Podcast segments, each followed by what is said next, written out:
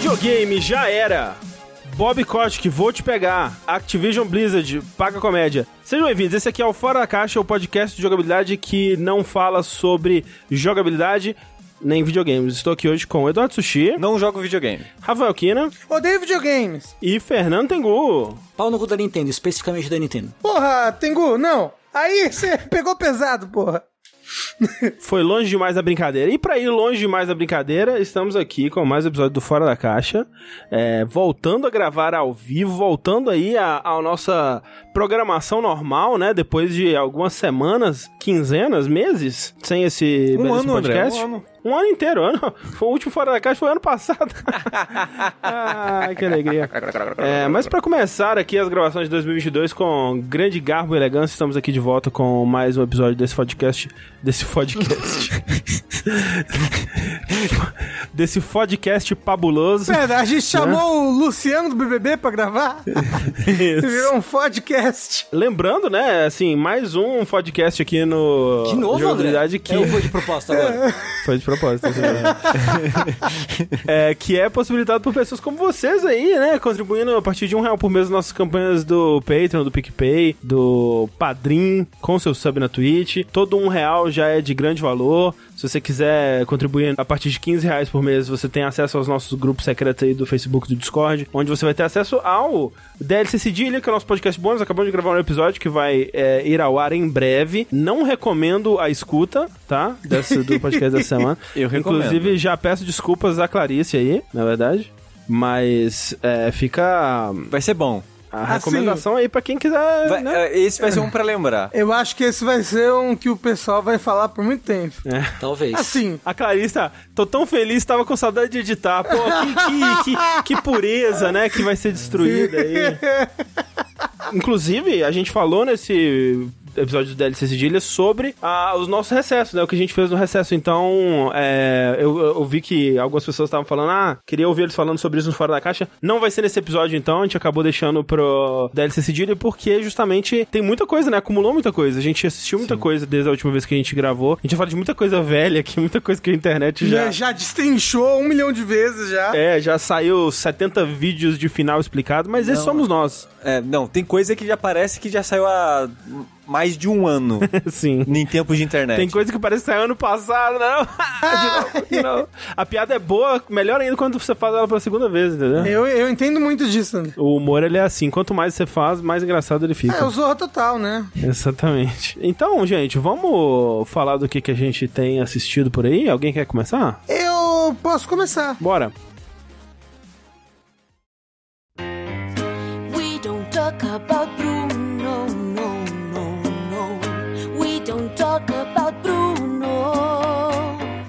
Aí, André, qual dos dois você acha que eu deveria começar? O seu coração mandar. Vou começar, André, puxando algo que eu vi recentemente, apesar dele não ter sido lançado recentemente. Olha só. Eu assisti ante-anteontem, ante-ante-ante-ontem da gravação desse podcast, algum dia por aí, Encanto! Olha aí. Olha aí! Mas, mas Encanto saiu recentemente. É começo de dezembro, né? Então, é porque ele saiu nos cinemas, provavelmente antes, né? É, E aí pra depois- stream ele saiu agora em janeiro mesmo, eu É, mas pra stream ele saiu Ah, já. foi Então isso. demorei, demorei um pouco pra assistir, né? Perto das outras pessoas. E quem diria, André, que eu estou encantado Olha aí. por esse filme. Olha só. O que é encanto? Ó, primeiro, uma coisa bem legal pra mim nesse filme foi eu fui ver sem saber de nada. É, Absolutamente sabia de nada. nada. Mentira, minto. Eu sabia que tinha uma capivara. Ok. Porque quando saíram as primeiras imagens, acho que o primeiro trailer, o Twitter ficou ah, encantado com a capivara. É, e assim, não é como se tivesse uma capivara, né? Não é como se tivesse um Olaf capivara, né? É, não. Eu achei que seria. Eu achei que teria um, um sidekick animal que seria a capivara, mas ela só tá lá no, no cenário, É, basicamente. né? tem vários animais, no, né, andando ali pela natureza e um deles é uma capivara. É. Oh, e eu sem saber de nada, então pra mim foi tudo uma grande surpresa. Eu sabia, coisas que eu sabia do filme que não tinha como escapar. Eu sabia que ele tinha músicas do Lin-Manuel Miranda. É, nem isso eu sabia. Ah, é? Ah, pô, legal. E eu sabia que ele era sobre cultura latina com personagens latinos, né? Cachorros, não, gente. É, com personagens latino-americanos. Então era, era, era isso que eu sabia. Mas eu nem sabia. é, eu fiquei sabendo por causa do Yoshi, que meio que no spoiler, mas eu nem sabia direito que tinha poderes, que o filme era sobre É, não poderes ideia. mágicos e tudo mais. Mas então, pô, Rafael, não quero saber nada desse filme. Então por que, que você tá Já ouvindo isso, né? Já sabe. Já sabe da Né? capivara, porque, do Lin. Porque assim, é. Eu, eu, vou, eu vou dar um, um, um conceito básico, vou falar sobre o filme que se trata. Você vai tomar uns spoilers, como tudo na vida. Mas olha só. Sobre o que então se trata esse filme? E- Ele é Disney ou ele é Pixar, André? É Disney. Disney. Disney, é. E ele é um filme musical, o que é legal porque por um bom, por um bom tempo aí, acho que antes de Frozen, talvez, a gente ficou sem filmes musicais da Disney, né? Porque a Pixar não, não, não costumava, não costuma ter música, né, nos filmes dela. O Disney Studios, né, não, não, não, não, não ficou forte por uns bons anos aí. Aqueles do Luciano Huck lá não tinha música, não? Tinha. Enrolados? Tinha, ok. Enrolado tinha música. Então acho que a Disney ela sempre manteve, né? Eu eu imagino, então, pelo. É, mas a, mas a, Os Utopia é da Disney, né? É, e É. ele tem música, tem a Shakira lá, não tem? Ah, mas não é um musical. mas É, não é um musical, é. não é um musical. É, é. Mas bem, o negócio aqui, musicais voltaram com tudo, yes! e esse é um filme musical cuja história se passa na Colômbia e é sobre essa família de pessoas que têm poderes especiais. Sem entrar muitos spoilers, tem essa avó, a matriarca da família, algo acontece que ela recebe o, um que ela chama de encanto, né, que é o dom, que é uma casa mágica. E os filhos dela e os filhos dos filhos dela, quando chegam numa certa idade, a, a casa apresenta uma porta pra eles. E ao abrir esta porta, eles ganham poderes mágicos. E eles usam esses poderes mágicos pra ajudar a vila deles e tudo mais. Essa é a vila que é como se fosse a Konoha, sabe? A vila secreta da Folha, essa é a vila secreta da Colômbia. a, vila, a vila secreta da Capivara. Vila Secreta Madrigal. Isso, que é essa família, a família, a família Madrigal. E tem essa protagonista, a. Mirabel. E ela, quando ela chegou numa certa idade, na, na idade de abrir a porta, a porta sumiu quando ela ia abrir a porta e não apareceu mais. E ela nunca ganhou dom, que nem todo mundo da família, ela não tem poderes. E eu achava que ia ser uma história de muitas aventuras e confusões e uma história de viagem, sabe? Porra, temos que ir até um lugar lá distante e tudo mais. No final é uma história muito mais micro e íntima, sabe? É uma história tal qual Velozes e Furiosos, é uma história sobre família, né? Uma história sobre E que se passa basicamente inteira dentro da casa, é, né? pois é, a, a história se passa Uhum. quase basicamente inteira dentro da casa e é muito sobre você conhecer cada uma dessas pessoas da- dessa família grande, né? Porque É. são é a avó, ela tem três filhos, um Benino e duas Beninas. A mãe, a, a mãe da Mirabel tem mais duas filhas sem ser ela. A outra tia dela tem mais três filhos, então, tipo, são muitos personagens. É uma grande família. Quais, quais, quais. É uma grande família latina mesmo, assim, sabe? Aham. E é muito sobre as relações familiares, sobre as pressões familiares, sobre as expectativas, a expectativa que a família fa- bota um no outro, sabe? Exerce sobre um outro as pressões e sobre as quebras, a quebra da família, eu diria assim. Como essa, às vezes essas coisas do dia a dia fazem a gente se afastar e se separar, e é muito sobre isso, sobre união, né? E é tudo, em, questão de arte, esse filme é impecável, assim. É muito bonito mesmo. Cor, Os cabelos, né? Nossa. não, é a cor, vestimenta, os poderes, a coreografia, as músicas, é tudo muito fantástico, assim, você sai do filme cantando e dançando, tudo mais. E, apesar de, ter- de, de eu ter visto assim, pessoas que não gostaram muito da história e tudo mais, eu gostei bastante, assim. Por- Eu gostei, ju- tipo, ju- eu- justamente por, como eu falei, é, fugiu muito do que eu achei que ia ser. Eu achei que ia ser Uhum, mais, pô, poderes, vai ser tipo um. o- os Incríveis 2, assim, sabe? Uma, uma, uma coisa mais. É uma aventura. E não é sobre ser uma aventura, né? É sobre o âmago de cada pessoa ali tá enfrentando esses problemas familiares. Eu achei isso muito especial pra um filme infantil, assim. É, e eu, eu. Quem acompanha aqui o Jogo Brasileiro sabe que eu acabo não gostando tanto assim de filmes animados, eu não sei o que, que tem. Sim, sabe? Mas, por exemplo, eu falei que eu não gostei muito, ou quase nada, daquele da família Mitchell, né? Que saiu há um tempo atrás, ano passado, eu acho que também. É o Mitchell contra, os, contra as máquinas, né? Isso, é, que eu. que me incomodou Nem muito do- e, e muito do que me incomodou. Oi? Nem do Soul, né? Você gostou também. É, o Soul eu achei mais legal, mas é, mais, É. mais que a família Mitchell, mas também não, não me conectei muito com ele. Os irmãos lá com. Daí esse eu não gostei nada, é do que era o, o anterior da Pixar antes do, do Soul, né? E, e muitas vezes eu, eu, por exemplo, no Família Mitchell eu lembro que eu, que eu critiquei o lance da- dessa, dessa história sobre é, família, né? Que tipo, meu Deus do céu, mais uma história sobre isso, né? Sobre uma família que ela é meio disfuncional e ela vai ao longo de uma aventura aprender a, a se entender e, e ser unida, ou seja lá o que for. Inclusive, outra animação que eu não gostei recentemente foi o, o Vivo, né? Que é outra animação que tem o Lin-Manuel Miranda, mas acho que nessa ali só Assinou? personagem mesmo.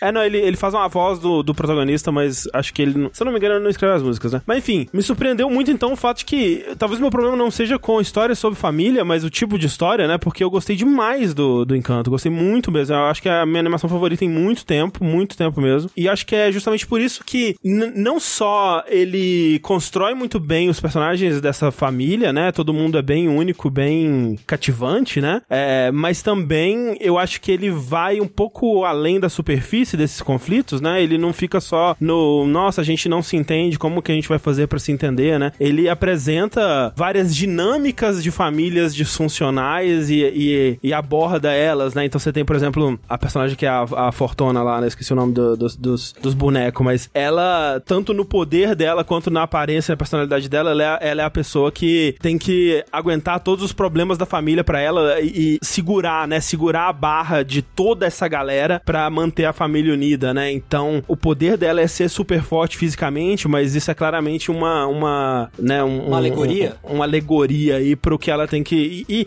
e- diretamente também, né? Ela fala sobre ela ter que aguentar os, os pesos emocionais da família também. é, dessa forma e como que ela vai lidar com isso, né? Ao mesmo tempo, você tem a outra menina que eu não vou lembrar agora, que é a Perfeitinha, né?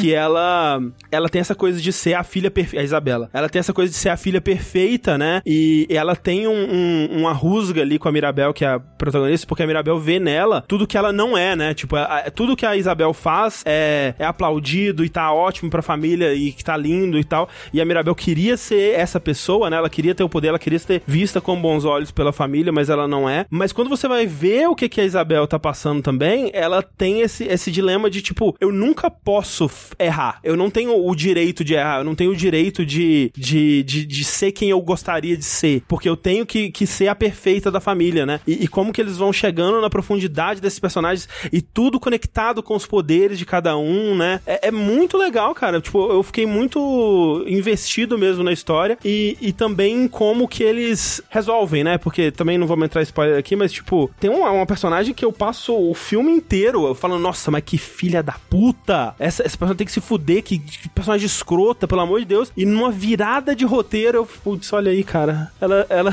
me ganha, assim, imediatamente, né? E eu fico do lado dela e eu não tava vendo, né, as coisas dessa outra perspectiva que o filme eh, revelou agora. Então eu gostei demais. Nossa, eu, eu- eu amei o filme mesmo. Sim, e foda também que eu, eu, eu nunca vi ser abordado numa mídia assim a cultura e a história colombiana desse jeito. Sim, Ele- Eles é. até passam ali por, por, com- por coisas importantes da, da, de- da história recente da Colômbia, sabe? Uhum, tipo, te- teve muita gente que viu o filme agora que conta assim, nossa, a minha avó contava de quando ela tinha que fugir, de quando ela na guerra ela teve que fugir, de quando ela teve que abandonar tudo pra trás e, e é um pouco disso, né? Lo- lo- Logo no começo do filme você, você percebe que a avó dela, antes de, de achar essa casa mágica, ela tava fugindo da guerra. Sim, sim. Sabe? É, isso é lo- logo no, no, no, no- comecinho. Aí depois, quando mostra na música lá. Dos É, Oruguitas. Dos Oruguitas, é, exato. É, que essa música é, né, mais, mais sim, profunda sim, as mas coisas. aí mostra mais diretamente. Isso. Fora é, coisas específicas da cultura colombiana também, como vestimentas, comidas, é, a casa, a- o, o próprio design da, da, da casa mágica. Eles pesquisaram muito pra fazer vários designs de, de, de mansões da, da época, de mansões que existem até hoje. Então, tipo, é bem legal. Fo- Fora a representa- representatividade, né? Do. Que também reflete na, na própria população da, Colômbia, que é tal qual o Brasil, é uma população de etnia muito misturada, principalmente Uhum. a etnia indígena e a, e a etnia africana, né? Então, Sim. tipo, isso reflete. O, o, o cast todo, eu acho que é de People of Color, né? Sim. E está fazendo puta sucesso. Eu gosto muito disso. We Don't Talk About Bruno passou recentemente Let It Go, sabe? em questão de, sei lá, música mais badalada aí. em questão de números, passou Let It Go em números. E assim, é muito melhor que Let It Go, né? Mas Não. nossa, Let It Go é, é, pelo amor de Deus, né? Não é nada. É, assim, as músicas desse filme são muito boas. São é muito ridículo. boas. É, É ridículo, ridículo. de bom. Eu acho que a minha favorita é o We Don't Talk About Bruno, mas a música das duas irmãs também, a da, a da irmã mais forte, Da Luísa, é. A da Luísa e a, e a da, da irmã perfeitinha também. Da Isabela. Nossa, são muito Sim. boas as Não, músicas. a, a, pra mim é, é We Don't Talk About Bruno em primeiro. Em segundo, eu colocaria a Dos Oruguitas lá. Aham, Só, mas, em é, terceiro- mas, é, mas é porque é uma música de chorar, né? Mas é de chorar, né? E é impressionante, assim, eu, eu acho que é o, o, o Lima Manuel aí, né? Porque eu, é muito difícil de eu chorar com alguma coisa, assim. E é- essa porra dessa música, caralho, né? Ela é. Cê, acho que você não precisa nem do contexto do, do filme pra, pra É, chorar com ela. é. E, e em terceiro lugar, eu acho que é a, a Surface Pressure, né? Que é a música da Luísa. Nossa, essa música, ela é diferente, sabe? É uma batida diferente de uma música Sim. que a gente tem em Disney normalmente, né? Não, no, no geral, É, assim, no eu geral, acho que. é. Eu acho que é muito do, do estilo do, do Lin Manuel de trazer. Tem menos cara de, de Disney, né? As músicas, elas têm mais uma cara de, de uma música Broadway. pop que tocaria na rada, não,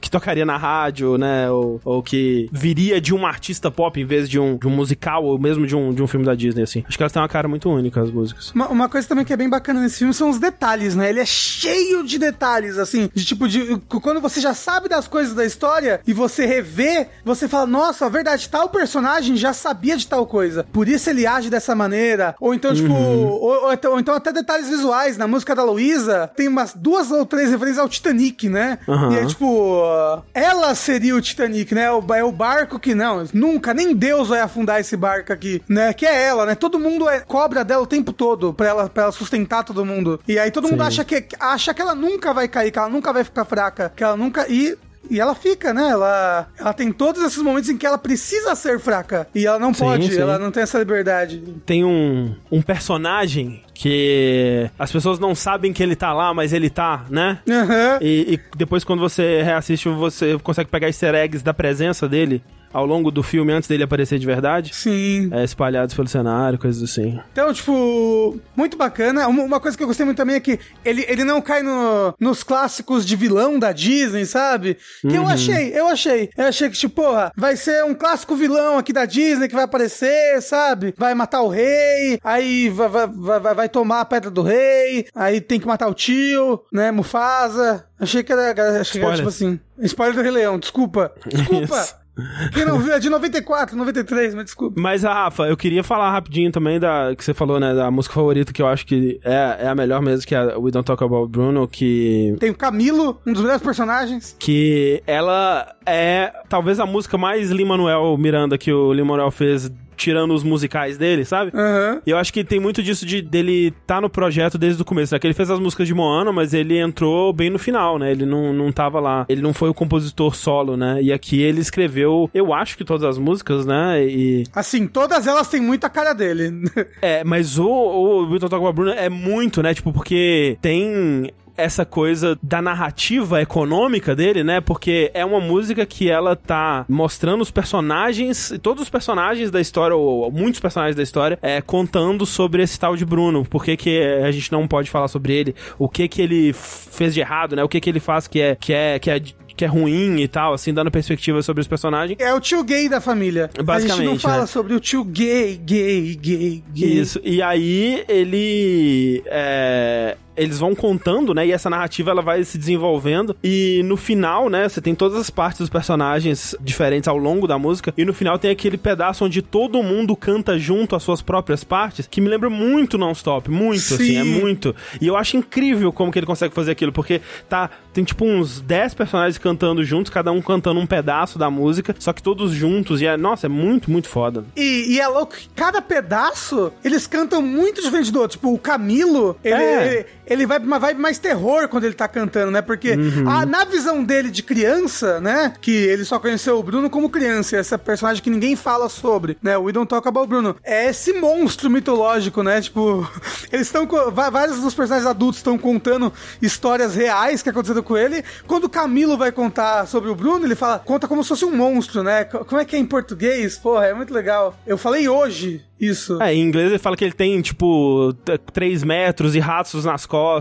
É, em, português ele conta: Ser abismal, vive no porão, sabe? Esse chamado tal verazo apagão. Tipo, ele, ele conta uma versão completamente distorcida dele, porque essa é a visão dele sobre aquele outro personagem. E, e o jeito como ele canta também é um jeito diferente da música, mas quando ele canta junto com todo mundo lá na frente, encaixa, né? Tipo, a, a irmã perfeita lá também. Quando ela canta, ela canta super suave, blá blá blá. Porque pra ela, a, a, a memória do Bruno não é memória ruim, né? Necessariamente. É, a profecia dela é a única boa ali. Isso. E então a- na parte da música dela, ela canta suave, mas mesmo assim encaixa com todo mundo ali no final. Então, mu- musicão, musicão demais. Um bom filme Encanto. Assistam. Já tá aí no seu serviço de streaming, que vocês sabem qual é. Sei lá qual serviço de streaming, não, É. não conheço nenhum. Aqui a gente não. A gente não usa serviço de streaming. Exato. Streaming nem sei o que é isso. Nem sei.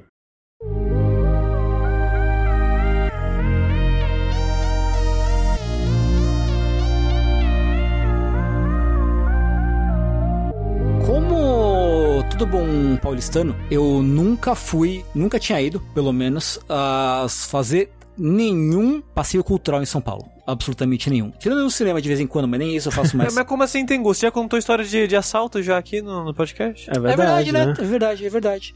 Teve a experiência São Paulina aí. São Paulina. A gente tava falando, né, um pouco no último da LC Cedilha, que quem é sub aqui do, do canal da Twitch tem direito, e quem apoia a gente, se é a partir de valor lá na, nas nossas campanhas também tem direito a, a, a, a- a ouvir. Mas, então a gente falou um pouquinho do, do, do fim do ano, começo do ano e tal, mas eu, eu quebrei três desses jejum, jejuns, sabe, jejuns? Jesus. jejuns de, de ir em rolês de São Paulo, que foram três que a gente fez pá, assim, na, na, na lata, né? Porque foi no fim de dezembro, começo de janeiro, veio a, a Kiki, minha namorada, veio pra cá, pra São Paulo, e mais dois amigos nossos, um casal de amigos nossos também, veio de Curitiba pra São Paulo, e aí a gente foi em três, três rolês, É, e a Agnes foi com a gente também, que o primeiro foi no MASP, segundo na, no Jardim Botânico de São Paulo, terceiro no Zoológico de São Paulo. E eu nunca tinha ido em nenhum desses lugares, olha só. Que loucura. Como o corno sem cultura que sou, nunca tinha ido em nenhum desses lugares. Eu nunca fui ao MASP também, Tengu. Então, não, não sabia, por exemplo, que o MASP de terça-feira ele é gra- gratuito. Olha só. Olha aí. Você só dá o seu nominho lá no site, não sei o que, marca o horário da, da sessão e você vai e entra e vai. Não precisa pagar nada, né? E aí existem umas obras que estão lá sempre e outras obras que são rotativas, exposições que são rotativas, né? Então a gente pegou um dia que tava bem vazio, né? Foi de semana do Natal, assim, eu acho. Rapidinho, Tengu, eu só queria trazer a atenção aqui. O Betenco falou: até o Carioca aqui já foi no MASP, mas é justamente esse o ponto que você tá É, fazendo. exato, que exato, por sim. ser paulista você não foi. Exato. né? exato. Que é sempre assim, né? Exato, exatamente. O, pa- o paulista não vai ao MASP, só pessoas de outros estados vão ao MASP. Exato. Mas enfim. E foi bem legal. O MASP ele tem dois andares mais dois subsolos, né? Ah, com vários tipos de exposições e tal. Desde arte mais contemporânea, né? E, e umas coisas mais mais abstratas e tal, tem umas exposições de vídeo, de esculturas, de, pintura e tal, e foi, foi uma experiência muito legal, especialmente pra mim, assim, obviamente não, não foram as únicas coisas inspiradoras e interessantes que eu vi lá, mas o que, o que me chocou muito é quando chegou a parte da- das obras que são mais antigas, né? Por exemplo, eu acho que é o exemplo meio que mais define pra mim. Tinha um quadro original do Rafael, o italiano. Hum. Não, não, Ah. não, não o Kina e não a Tartaruga Ninja, mas o Rafael, o pintor renascentista. O Sanzio. Caralho, tipo, é um quadro de 1300 que, que, que tá aqui, tá ligado? Com, com a moldura Nossa! pintado na, na madeira e, e tá aqui. Tipo, é uma obra de quase mil anos, sabe? É um NFT físico do É um- Rafael? é um- é, Compre e queima, Tengu, e vende NFT acho depois. que eu vou. E, e, tipo. Não, pera. Compra, vende o NFT e depois queima. Não, depois queima. Faz na ordem certa. E outro, era barato o quadro, né, então? 1.300 só? Dava pra levar pra casa. Dava, é sim, comprado até mais de um, né? e é louco, e cara, tipo, tinha vários quadros de, de, de gente famosa ali. Tinha Van Gogh, tinha. Que mais? Bosch, né? Aliás, os quadros do Bosch eu sempre achei muito malucos, né? Que são aqueles, aqueles quadros é, católicos cheios de uma caralhada de cena da Bíblia, com um monte de anjo, um monte de demônio, um monte de não sei o que. Eu gosto muito da. Parece uma ilustração de livro de RPG. os quadros do Bosch sempre. É, e, e- mas quando eu vi esse quadro, eu, tinha- eu já tava com essa, essa impressão, mas quando eu vi o. Tem, tem o quadro do Jesus rolando o olho, sabe? Aquele famoso. Tava lá o quadro do Jesus rolando o olho, tava lá. E eu tirei foto com ele também, inclusive. Aqui que tirou foto de mim na frente do Jesus rolando o olho. Mas quando eu vi, falei, caralho, isso é um, isso é um quadro de, de, mano, de quase mil anos atrás. E tá, e tá aqui, ele existe. Sabe? Quando vo- você tem esse, esse, esse choque de, de, de- do tempo, uma noção de tempo, um cho- é, é uma sensação muito esquisita. Então, Tengu, lembra que no, no, no DLC eu tava falando das canecas lá? Aham, aham. Que eu então, foi tipo isso. Eu falei, caralho, isso daqui é tipo da, da Mesopotâmia, essa porra. Tipo, É. que loucura! Co- como esse negócio que eu tô. Esse existe, tá na minha frente. Eu não posso tocar, infelizmente. É, Eu não é. posso beber um cafezinho nele, mas tá aqui. É. Atrás desse vidro. Muito louco. É, é, é. E, e ver, e, tipo, é muito louco você ir ver as, as, as pinturas, no caso, né? Porque você vê as marcas da passada de pincel, você vê as imperfeições da, da, da moldura, né? Você vê. É um bagulho que é muito impressionante. É real, né? É real. É, é, é, é. Não é tipo. Por- Porque essas obras, essas obras de arte você tá acostumado a ver na internet, na TV, que seja, né? Ou, enfim, em telas, em telas eletrônicas, que seja. Mas você vê a obra e, e, tipo, ter a noção de que aquilo foi feito por uma pessoa centenas de anos atrás é um negócio muito maluco. É, é- é maluco, maluco, maluco, maluco, maluco. Enfim, então eu recomendo, assim. É, a gente, né, tinha esses quadros, tinha uma exposição de uma, de uma artista brasileira que já é falecida, mas que ela fez muita escultura de bronze. Eu não lembro se era bronze ou era cobre, mas acho que era bronze. Mas uma escultura de bronze muito, muito da hora. Tinha uma que parecia um boss de Shin Tensei, assim. mas tinha também ilustrações e tal. Essa- essas ah, esculturas foi o que mais me impressionou, assim. Tinha também fotografia. Então, assim, porra, entra no site, reserva pro mês que vem, uma terça-feira, de tarde, assim, tá ligado? E, e vai, porque é um rolê que vale a pena, assim. Super vale a É pena. o tipo de rolê que a, a Clarice ela gosta muito também. Eu imagino, Tem- imagino. tem- tem- Acho que você ia temos que ir gostar também, mais. André. Acho Eu não, você- eu gosto. É aquela coisa, eu por mim, eu provavelmente não sairia da inércia, né, pra ir sozinho, Uhum. mas a Clarice, ela me arrastando, a gente vai. É, puta, muito legal. Se vocês quiserem no MASP, eu tô dentro, hein? Quero ir junto. É, mas, né, mas não no momento, né, vamos esperar... Não, não Vê se melhora agora. as coisas não, aí, não né? agora que, que deu uma omicronzada, mas daqui a pouco, né? Pois é. É, é, é foda, né? Porque, porra, cheio de crianças, crianças botando a mão no, no quadro, né? Aí você fica, puta que pariu, meu. Não, sou, pô, na moral, pô, ô mãe, controla as crianças aí, vai, por favor, cara. Pô, mas não tem, né, uma... uma aquelas cordinha Em algumas, assim, tem placa, tem uns acrílicos assim, mas não é todo quadro que tem isso na frente. Sei. Tem uns, tem uns quadros que você pode realmente, tipo, ficar cheirando ele, né? Porra. cheirar o cangote do quadro. e dá um nervoso, cara, as crianças correndo, botando o dedo. Puta, para com isso, pelo amor de Jesus Cristo, sabe? A criança mordendo o quadro. Hum, mãe, que gostoso, é chocolate. É tipo isso, assim. É, assim, me deu, me deu um desesperinho, assim. Mas tudo bem. Vai destruir o Van Gogh. É basicamente isso. É, mas é legal pra caralho, né? O segundo passeio que a gente foi, aí de, de galerona mesmo, foi do Jardim Botânico que eu não fazia ideia do que esperar. Flor. Flor, é, então, cara, tipo, sei lá, pô, a gente vai ver umas flor. Ah, legal.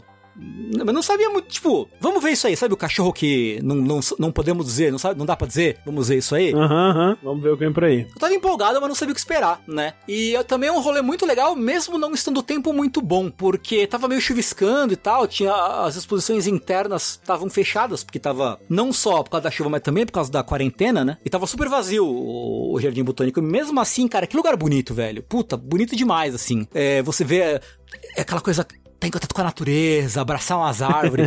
Mas nem por isso, assim, cara, é um lugar que é muito de boa, parece muito legal pra você, meu, sentar e ficar assim, sabe? Sei. Tipo, ouvindo um podcast que seja. E eu, tipo, e, meu, sentir, curtir a paisagem, ver o horizonte, tá ligado? Ouvi o Dash de The Last of Us, 8 horas no Jardim Botânico. Ouvi, ouvi o Dash The Last of Us, pô, tem umas, uns girassóis preto gótico assim. Emo. Caralho. Bonito pra caralho, assim, meu, você senta. A gente fez um piqueniquezinho lá numas mesas que tinha lá. Pô, gostoso demais. Ficou ouvindo o barulhinho da água, assim, dos, dos riachos que tem passando por ali dentro. Puta, muito gostoso. Muito, muito gostoso, velho. É, o, o valor do ingresso é, tipo, simbólico. É tipo 10 reais, saca?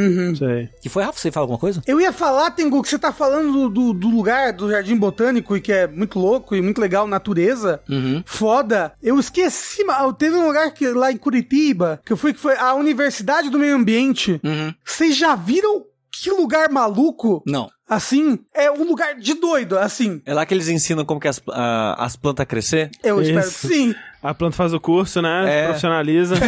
Ah, eles ensinam a, plan a planta a crescer. Isso, Eu pensei- É, é a universidade do meio ambiente. Isso. É, Isso, isso, exatamente. A Vai a sementinha lá, sai com o diploma. Isso, Não, sai, é- sai é- uma muda. É tipo assim, pr- primeiro que pra chegar lá você vai por um caminho assim, tipo, parece um, um caminho de madeira no, num pântano, assim, tipo. bu- bu- bu. E aí chegando lá tem um- um- uma puta pedra gigantesca, assim. Uma pedra não, é como se fosse um, um desnível de, sabe? De, sabe, quando chega aqui, aí uh, quebrou, aí desceu, sabe? Penhasco. Tipo um penhasco, é, tem um puta penhasco. E, e a universidade mesmo é como se fosse a universidade do Tarzan, assim. Tipo. a sala, as salas de aula são suspensas, assim, elas são super altas e de vidro. E aí tem uma, um, um caminho de madeira que vai circulando nas salas de aula e subindo até chegar lá no altão, assim, é alto pra caramba. Eu fiquei com muito medo, eu fiquei tremendo na base Mas aí é inteira. uma fase de Myst, o que, que você tá falando? Então, era tipo um negócio que tinha saído direto de um videogame, assim, tipo, muito legal. Louco. Nossa, Louco. muito Mas, o, louco. mas é engraçado ali, o Rafa também, o, o clichê ambulante, pra, ele vai fazer o rolê do meio ambiente em outra cidade, em São Paulo não. É, Pois é. Loucura, né? Mas, mas é, né, porra? mas é, você sabe que eu já fiz muito rolê ah, é, do meio ambiente, rolê não sei o que aqui em São Paulo, mas sempre com pessoa que veio visitar. Ô, você veio visitar São Sim. Paulo? Vamos em tal Uhum. lugar. Eu aproveito e vou junto, entendeu? Vamos em tal lugar, vamos em tal... Mas eu nunca fui no MASP. É, foi essa, foi essa vibe. E, inclusive, é um lugar legal porque é, o Jardim Botânico ele é muito antigo, né? Então tem umas, umas estruturas de pedra, assim, grandonas, cheia de musgo, né? Aquela coisa bem ruína de RPG. Sei. Tem umas trilhas que não deu pra ir porque tava tudo escorregando pra caralho, né? Que Uhum. é terra e pedra. Mas, porra, é, é muito bonito, assim. É só, tipo, de você... Só de você ficar observando os tipos diferentes de flores e de plantas, né? Tem umas Vitória Régia, tem uns laguinhos. Porra, é muito gostoso, assim. Muito gostoso o rolê, recomendo. E aí, lá perto do, do próprio Jardim Botânico, fica o zoológico. São Paulo. Eu tinha ido em zoológico uma vez só na vida. E não foi nem aqui, foi no Japão. É, que é muito legal o rolê. E aqui também é legal. Né, tem muita. Dizem que é o maior zoológico em variedade de espécies do Brasil, parece, né? Não, não sei se é mesmo, mas enfim, eu ouvi dizer que é. E é um lugar legal porque realmente tem muita. Tem muita variedade de, de, de animais. Eu achei meio largado, infelizmente, assim, em termos de conservação, sabe? É, então, a minha experiência com o zoológico é um lugar meio triste, assim. É. E é, e é um pouco mesmo, viu? Os animalzinhos ali, né? Fica. Pô, tô preso aqui faz 10 anos, sabe? O que, que eu Né, fiz? Fazer o quê, né? Quem eu Então, matei? É, assim, era, foi pior porque tava o, o clima meio chuvoso, chuviscando. Hum. Então, assim, os bichos não saem da toca, né? Não, tipo, os animais não estão ativos. Né? Tá meio friozinho, tá garoando, não sei o quê. Mas até em termos de conservação, tipo, de lixo, das, das placas de Sei. esterilização, sabe? As coisas meio largadinhas, assim. Então deu, um- deu um. Foi, deu uma badzinha. Mas, porra, pô, teve uma hora que a gente tava vendo tartaruga, tartaruga e jacaré.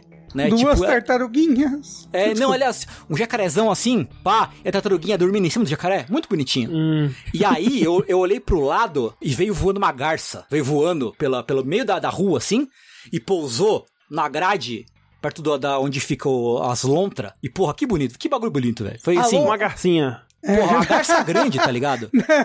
é que foi uma garcinha, entendeu? Ah, foi. Ah, entendi. Entendi. Pô, e aí, logo, e aí logo em seguida a gente foi no tanque das, das, das, das lontras e, porra, a lontrinha assim, dando aquela, aquela, aquela, aquela nadadinha de lado. Porra, Sei. cachorro demais, cara. Cachorro demais, Cachorro demais conta. demais, cachorro Puta, ela demais. vinha assim, pá, escorregava, vinha, andava de ladinho. Puta, muito gostoso, assim. E aí, né, a gente viu o rinoceronte, viu os girafinhas, né? Pô, viu os macaco, macaco prego. Porra, mico-leão dourado bonito demais. Demais, demais, demais, demais. As cobra bonita também, pô, umas cobra bonita. As arara bonita pra porra. Pô, a arara azul bonita pra caralho, né? Aquela arara vermelha também bonita pra, bonita pra caralho.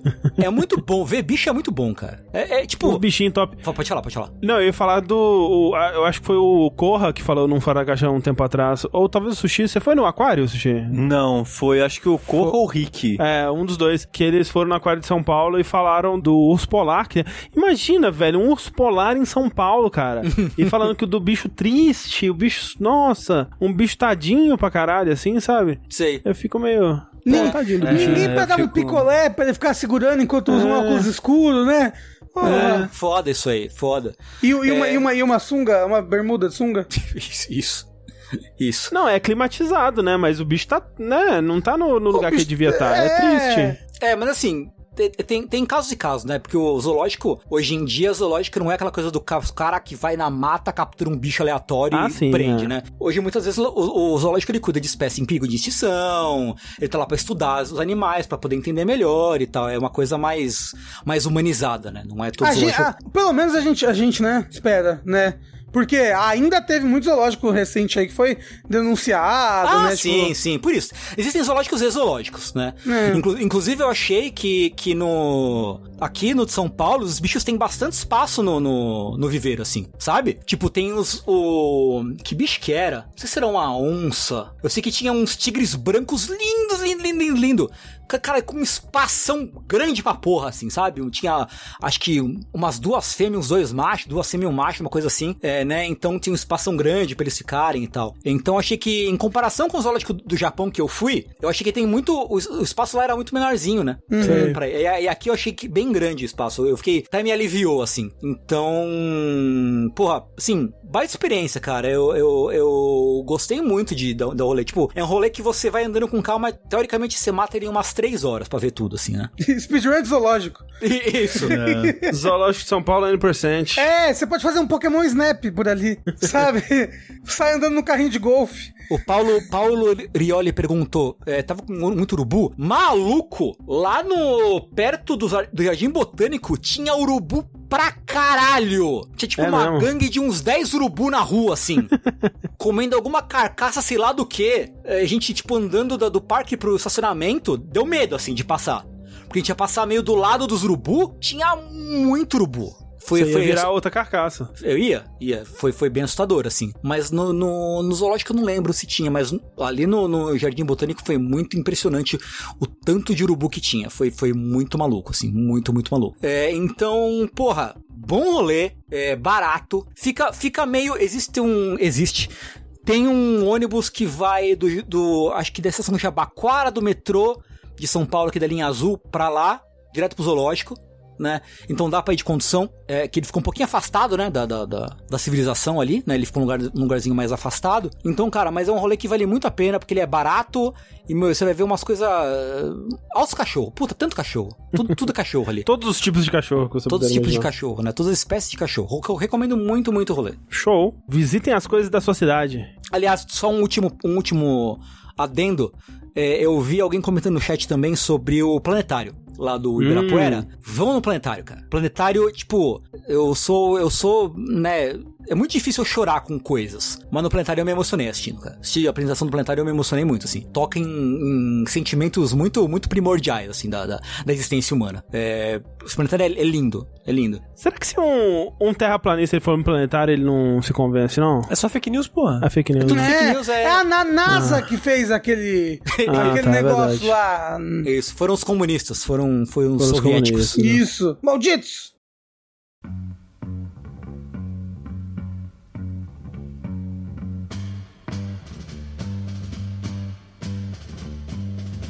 Por falar então é, de animais em cativeiro, quero falar aqui sobre Matrix. Tô triste, André. Hum. Por quê? Eu não vi, você vai falar dele. É verdade, vou, falar, eu vou tentar não dar spoiler. Quer dizer, eu não vou dar spoilers, mas ao mesmo tempo não tem muito spoiler pra dar também, né? Não sei, às vezes tem, né? É, assim, eu vou falar sobre o, né, sobre o temas, né, do, do filme e tudo mais, esse tipo de coisa. No caso, o Matrix Resurrection, que é o, o, o novo Matrix aí que veio com tudo aí, pegou a juventude, é... Na verdade, pegou os velhos, né?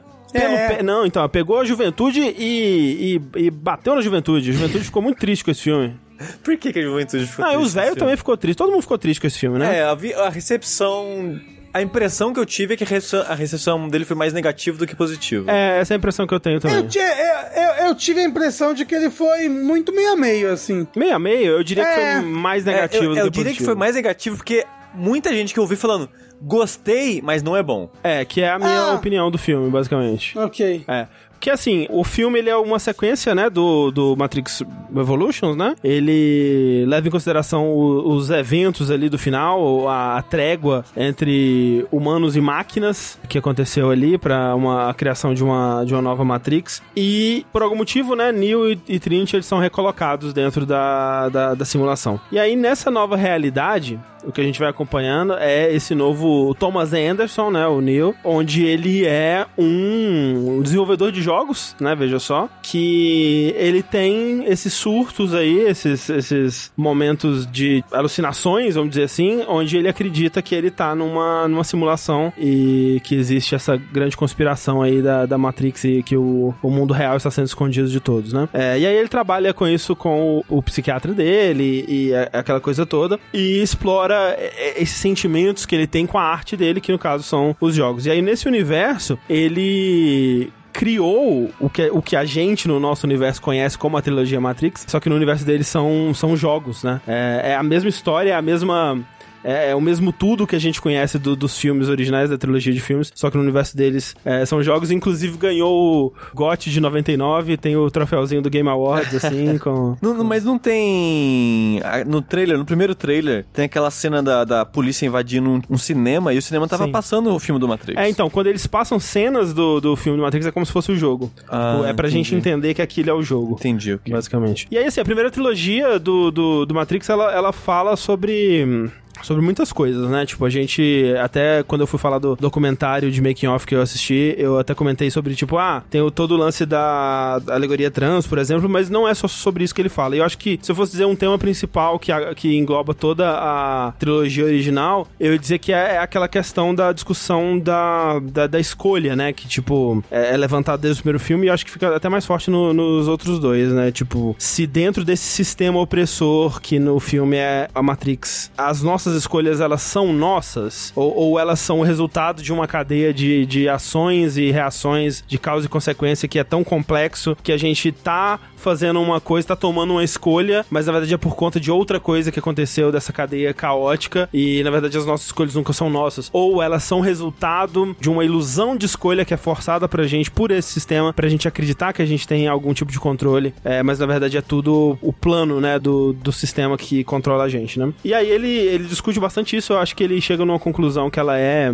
positiva, mas é meio, é meio simplória, né? Ela, ela é não, não simplória, mas ela é é simples, é uma, uma solução simples pra uma questão que ela é um tanto quanto complexa. E fechou lá, né? Eu, eu na minha opinião, fechou mal, né? Eu não, eu não gosto muito dos dois filmes sequências, né? Do, do Matrix original. O Matrix original, eu talvez o filme favorito da minha vida. Por muitos anos eu fiquei com vergonha de falar isso. Eu sempre senti isso, mas depois de uns anos do Matrix, eu tipo, não, né, velho? Eu sou, eu sou um adulto. Como enquanto adulto, eu não, eu não posso gostar tanto assim. Matrix não pode ser o meu filme favorito, né? Eu, eu, eu, eu, te- eu tenho que ser diferente, eu tenho que gostar de Almodóvar. É, eu tenho que gostar de uma coisa mais, mais cabeça, mais, né? Não sei, é, sabe? mais cult. Mas, Ah, é... porra, e no ano em que cinema é Marvel, sabe? Matrix é.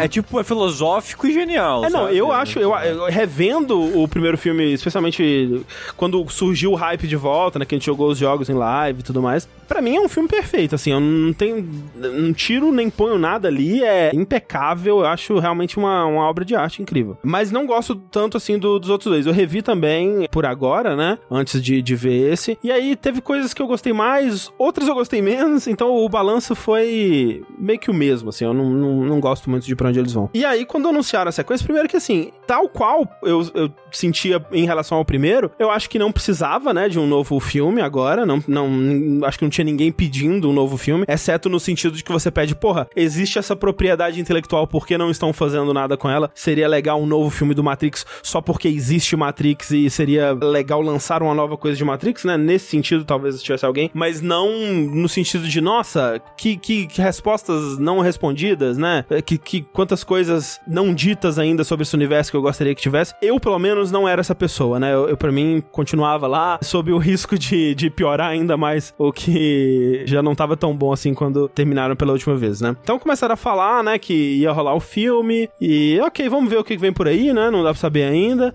Aí falaram que não ia ter o Hugo Weaving, eu falei, acabou, não, não quero saber desse filme. O, o Hugo Weaving, pra mim, ele é parte fundamental do, do- da experiência Matrix. É, sem o Hugo Weaving é golpe. Mas, quando mostraram o primeiro trailer, né, o meu interesse começou a voltar um pouco. E porque o trailer ele começava recriando, assim, muito claramente recriando certas cenas do, do primeiro filme. Eu lembro na época que rolou discussão: nossa, será que ele tá fazendo uma coisa meio Force Awakens? Vai ser um, um soft reboot, né? Vai ser um filme meio que tá aí só pra relançar Matrix pra uma nova geração sem, sem grandes ideias. Só que no trailer mesmo tem isso, muito disso que o Sushi começou a falar, né? Tem, tem cenas que você conseguia ver o, o filme original sendo projetado numa parede, assim, num, num, cinema, né? E já naquela, daquela época, eu lembro que a gente até comentou sobre isso no, com o Heitor, né? Em outras oportunidades, que eu acho que esse filme ele vai falar sobre os filmes de Matrix, sabe? Eu acho que ele não vai ser só uma sequência, eu acho que ele tem alguma coisa a dizer sobre a trilogia anterior. E aí eu comecei a me interessar. Eu pensei, nossa, será que vai ser um universo onde Matrix existe, né? E de certa forma foi, foi um pouco isso mesmo. É, porque assim, pra mim, o pior cenário possível pra esse filme existir seria justamente esse cenário do Force Awakens, né? Onde é um filme que ele é meio que encomendado porque a marca existe e a gente tem que fazer uma nova coisa que vai mexer com a nostalgia dos velhos, vai trazer um público novo e ele existe pra isso. E talvez seja até um filme bom. Force Awakens eu acho que é um filme bom, né? Mas ele é um filme totalmente sob encomenda ali, sabe? Ele é um filme sem absolutamente nada pra dizer sobre Star Wars, sobre sobre nada, né? E hum, os trailers me deram a entender que, que esse não seria o caso, então eu comecei a, a me empolgar um pouco. E de fato, esse Matrix Resurrections, ele é um filme que ele não só ele quer trazer coisas e conceitos novos pra esse universo, como ele quer também reavaliar os conceitos antigos, né? Então ele traz de novo muito claramente pra mim essa alegoria trans, né? E agora vindo de um ponto de vista é, porque não, não são as irmãs Wachowski que, que dirigiram, né? É só a Lana ne- nesse caso, mas é um filme onde ela volta pra esse universo depois de ter feito a transição, né? E uma transição que ela co- aconteceu publicamente, né? E essa nova perspectiva que você tem sobre isso mostrada no Matrix,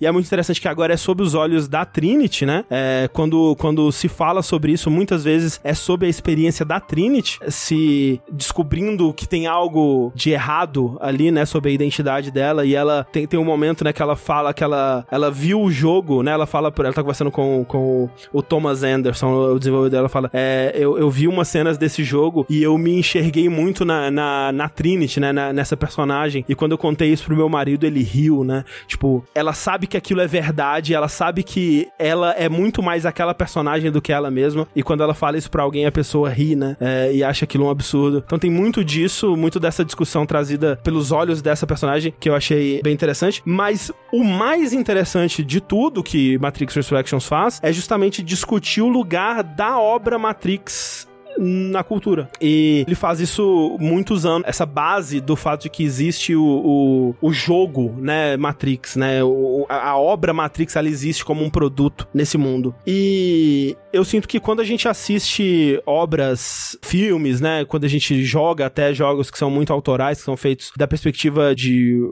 é, um autor ou uma autora, e a gente joga vários jogos, né? Ou, ou consegue acompanhar a carreira dessa pessoa por muito tempo, a gente acaba entendendo um pouco sobre essa pessoa, né? Sobre o ponto de vista dessa pessoa, sobre o que, que essa pessoa acha do, do mundo, né? As visões de mundo, é, filosofias dessa pessoa, vamos dizer. E eu queria muito saber o que que a Lana acha do lugar de Matrix no mundo, né? Isso pra mim é uma das melhores coisas que esse filme entrega, porque é muito sobre a experiência dela enquanto criadora de Matrix, vendo a obra dela ganhando pernas e permeando a cultura pop ao longo desses 20 anos. E, e o que que isso significa e qual que é o lugar de Matrix e o que que Matrix é, se tornou na cultura pop, no, no, no vernáculo popular aí nesses, nesses 20 anos, né? Então Nossa, você muito tem... blue pill você. Não, e, e, assim, tem muito diretamente é, discussões sobre isso, porque o, tem um, um momento acampamento, né? Onde o, o, o personagem do Jonathan Groff, ele é o, ele é o chefe do, do, do Neil, né? Do, do Thomas Anderson. Ele chega numa reunião e ele fala pro Neil assim: olha, a, a Warner tá obrigando a gente a fazer uma sequência pro jogo. E a gente vai fazer essa sequência, quer você queira ou não. Tipo, com você ou sem. Que foi o que aconteceu com Matrix, né? A Warner, ela tava fazendo uma sequência do filme, que era, que era as irmãs Wachowski tivessem envolvidas ou não, né? Então, tipo, ok, então vou, vou me envolver pra pelo menos eu ter algum, algum controle sobre essa sequência e levar pra um rumo que, que eu acho aceitável, né? E aí você tem uma reunião sobre o que que vai ser esse novo jogo no filme e você vê o personagem do Neil, né, do Thomas Anderson, é, participando dessa reunião e vendo todos esses jovens que não participaram da, da criação do, do Matrix, o jogo original, né, é, dando as visões deles do que que pra eles é Matrix, né, e aí tem uma montagem maravilhosa de, de falando, não, Matrix é, é sobre políticas trans, e aí corta, sobre criptofascismo, sobre bullet time, né, e, e várias visões diferentes dessas pessoas, e o, o meio que sem, sem ação ali no meio, né, sem, sem, sem muito, muita participação, só, só vendo isso em volta dele. Eu, eu vi muita gente achando essa cena um, um tapa na cara do fã, né, meio que zoando o fã, tipo, olha isso tudo que você achava que, que Matrix era e que te fazia gostar de Matrix, nada a ver, hahaha, você é idiota e tal. E na verdade eu acho que essa cena, é, assim, se ela tem um alvo no fã, eu acho que é só no tipo de fã que se vê na propriedade, né, que se ofende quando alguém fala mal do Xbox, por exemplo. E aí esse tipo de fã realmente tem que rever muita coisa sobre a vida. Mas essa cena em específico pra mim é muito a- ela zoando a Warner, né, e o sistema de estúdios e o jeito que filmes são feitos hoje em dia, o jeito que sequências são feitos, o jeito que reboots são feitos, o jeito que propriedades do entretenimento elas são trazidas e ressuscitadas e revisitadas, né, ao longo dos anos aí por esses, por esses estúdios. E se ele pega alguém como alvo da comunidade de fãs de Matrix é justamente a galera do, do Red Pill, né? Porque o termo Red Pill, eu acho que foi a herança de Matrix que infelizmente foi a mais duradoura aí, que se tornou um termo muito utilizado, cooptado por um pessoal de extrema direita, de, de ativismo dos direitos dos homens, né, aquela coisa toda. E tem, né, eu diria que o vilão do filme, sem entrar muito em detalhes sobre isso, mas ele é a representação de uma dessas pessoas, sabe? Ele é, ele usa os jargões, inclusive, né, é, desse pessoal, pra jogar na cara do- do- dos, dos protagonistas, vamos dizer. Então eu acho que se, se esse filme critica alguém, né, se ele desmoraliza ou se ele vai é, é, julgar alguém ali, eu acho que não são os fãs, são esse pessoal Red Pill e o sistema de estúdios, o, o, o Hollywood moderno é, como um todo, né? E ele atualiza também algumas discussões que eu achei legal, algum- alguns temas, né, do, do- da trilogia original, né? Porque na, na trilogia origi- original você tinha esse lance do, do mundo real, e aí você descobria a verdade sobre o mundo real e, e a verdade ela, ela te libertava, né? E em 99, né, as irmãs Wachowski elas, elas argumentaram que a verdade ela era o suficiente pra te libertar, que de alguma forma a verdade ela é intrinsecamente mais potente do que a mentira e que só ela é o bastante pra te libertar. E hoje em dia é difícil pensar nisso e acreditar nisso, né? Hoje em dia é, é- a gente é um pouco mais cínico nesse sentido e o filme ele aborda isso de, de uma forma que eu achei legal também. E uma coisa que eu acho que eu preciso rever mais uma vez pra pra ter certeza de qual a conclusão que o filme chega sobre, mas eu achei uma discussão legal também, é que ele trata muito sobre a binariedade do, do filme original, né? Tanto que o, o novo jogo que o, o personagem do Neo, o Thomas Anderson, né? O personagem do Keanu Reeves, tá fazendo no começo chama Binary, né? E ele fala muito disso. Que como que na trilogia original era tudo muito binário, né? Sempre tinha. As coisas vinham em pares, né? Sempre tinha uma coisa e o contraponto dela. Então você tinha o Neo e o Smith, você tinha os humanos e as máquinas, você tinha o oráculo e o arquiteto, né? E essas coisas, de modo geral, na trilogia original, elas não podiam coexistir com as outras, né? E esse filme ele faz. Ele, ele deixa as coisas um pouco mais cinzas, né? Sem entrar em muitos detalhes também do que acontece. É, é importante dizer que tudo isso que eu tô falando aqui agora acontece bem no começo do filme, tá? Que inclusive. Pra mim é a parte mais interessante do filme. Não, porque o que você tá falando até agora, por enquanto, parece o filme perfeito. Caralho, esse filme parece uma obra-prima. Que, ah. Eu acho a primeira metade desse filme realmente uma obra-prima. Eu acho incrível. E eu acho que ele mantém muitas dessas coisas que eu gosto até o final. É, muitas dessas discussões, elas são levadas muito bem, eu acho, até o final. Essa, essa da binariedade, por exemplo, dos tons de cinza que ele apresenta, eu não sei exatamente se são tons de cinza pra dizer que. ah, né, não existe bem e mal, a gente tem que se unir e coexistir e etc. Como uma coisa meio hippie, assim. Ou se é mais uma coisa cínica, tipo, não, não interessa, a gente nunca vai vencer, o mal sempre vai estar lá também. Eu, eu não sei, eu não sei exatamente aonde que o filme quer chegar com, com isso, mas eu acho uma discussão é, legal que ele apresenta. Só que o problema desse filme é quando ele começa a, a ser um filme de ação, sabe? E eu acho que faltou muito. Eu acho que falta muito quando ele começa com as lutas e ele começa com a lore do mundo dele mesmo. A, a minha impressão é que ele tem muito conteúdo, ele, ele tem muita história pra duração do filme. Eu acho que dava pra idealmente, a história que, que ela tá tentando contar aqui, me parece que seria melhor se fosse dividida em dois filmes, sabe? Mas, então, che- chega um ponto ali que os personagens, eles vão e vêm e, e mudam coisas e a perspectiva das coisas muda e eles decidem coisas é, em, em espaços de, tipo, três minutos e já tá indo pro próximo momento da história, sabe? E eu não sei se a, a Lily, ela fez... é, se a falta dela é, é o que levou a isso, mas as cenas de ação não são muito boas, sabe? As lutas que eram tão legais, especialmente no primeiro, eu não acho que as lutas do. é, as partes de Kung Fu, pelo menos, do- dos outros dois filmes, são muito boas também. Apesar de bem coreografadas, faltam nelas aquele, aquele cerne emocional que as lutas do, do primeiro tinham. E, e nesse meio que não tem nenhum dos dois, sabe? Não são lutas bem coreografadas. É, você vê que os atores, eles. Por mais que o filme tenha um orçamento grande, você vê que foi filmado meio corrido, porque dá a impressão de que os atores não tiveram tempo para treinar e aprender as coreografias como tiveram na trilogia original. E, e também o fato que eles são mais velhos, né? Tem isso também. Mas é, é muito. As cenas elas são muito cortadas, né? E picotadas. Você não consegue ver o, o Keanu Reeves lutando de, de fato nesse filme. Então isso eu achei um pouco decepcionante. Então, quanto o filme mesmo, ele tem uma estrutura que me incomoda. Acho que a partir da segunda metade ele, ele cai muito. Mas eu jamais trocaria esse filme sob o risco de dele fazer essas partes bem, mas não ser tão interessante, sabe? Por isso que eu não acho que é um filme exatamente bom, mas é um filme que eu gosto demais, assim, porque o que ele traz pra mim é muito mais é, valioso e muito mais raro. Eu não vou dizer que fazer um filme bom é fácil, mas é comum, sabe? É tipo, hoje em dia, quando você fala de filmes de Hollywood, filmes de grande orçamento, que chamam muita atenção, a maioria dos filmes é bom. Tipo, filmes da Marvel, muito difícil ter um filme ruim ali. São filmes que eles funcionam muito bem, eles são muito bem escritos, muito bem planejados, né? Muito bem executados. Mas são filmes que raramente eles são interessantes. E o que eu acho que esse filme faz é isso. Ele acaba não sendo um filme tão bom, mas ele é tão interessante, ele apresenta coisas tão, tão legais, ele faz coisas tão legais com essa franquia, leva essa franquia pra lugares tão legais que eu não trocaria. É óbvio que, no mundo ideal, seria legal se ele fosse esse filme interessante e também um filme de ação. É foda e aquela coisa toda. Mas eu não arriscaria, sabe? Se, se desse pra voltar no tempo, eu não mexeria nesse filme pra arriscar ele ter parte de ação se talvez isso fosse afetar as partes que ele faz tão bem, que pra mim são muito mais importantes. Então, é isso, né? O Matrix Resurrections. Eu espero que não tenha mais Matrix. Por mim podia acabar, mas eu sei que. Né? Agora que ressuscitou? É, eu imagino que vai ter mais coisas, né? Com ou sem as Wachowskis. Assim, se for 100, flop, hein? Ah, não, mas aí flop nada. Aí vai ser o Matrix que os fãs querem, porque agora, né? Woke, agora tá woke esse Matrix. Tá woke demais, né? Foi, foi o que aconteceu com Star Wars Episódio 9, né? Os fãs, filha da puta, odiaram o Episódio 8, que é mais diferentão, Isso. blá blá blá. E aí o 9 é querendo agradar os fãs ao último. E é uma merda. O pior episódio. O pior. É o pior. É o pior, sim.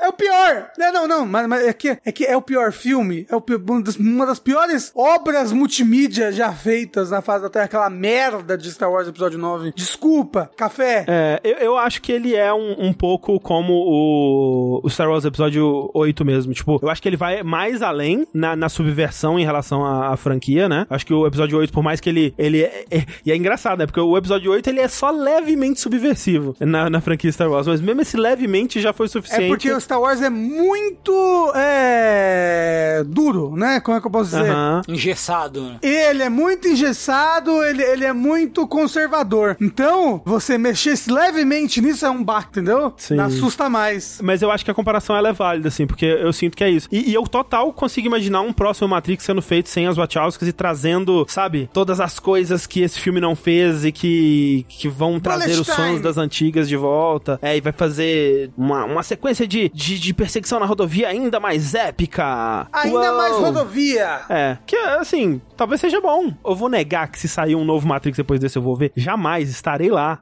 Dia 1, porra.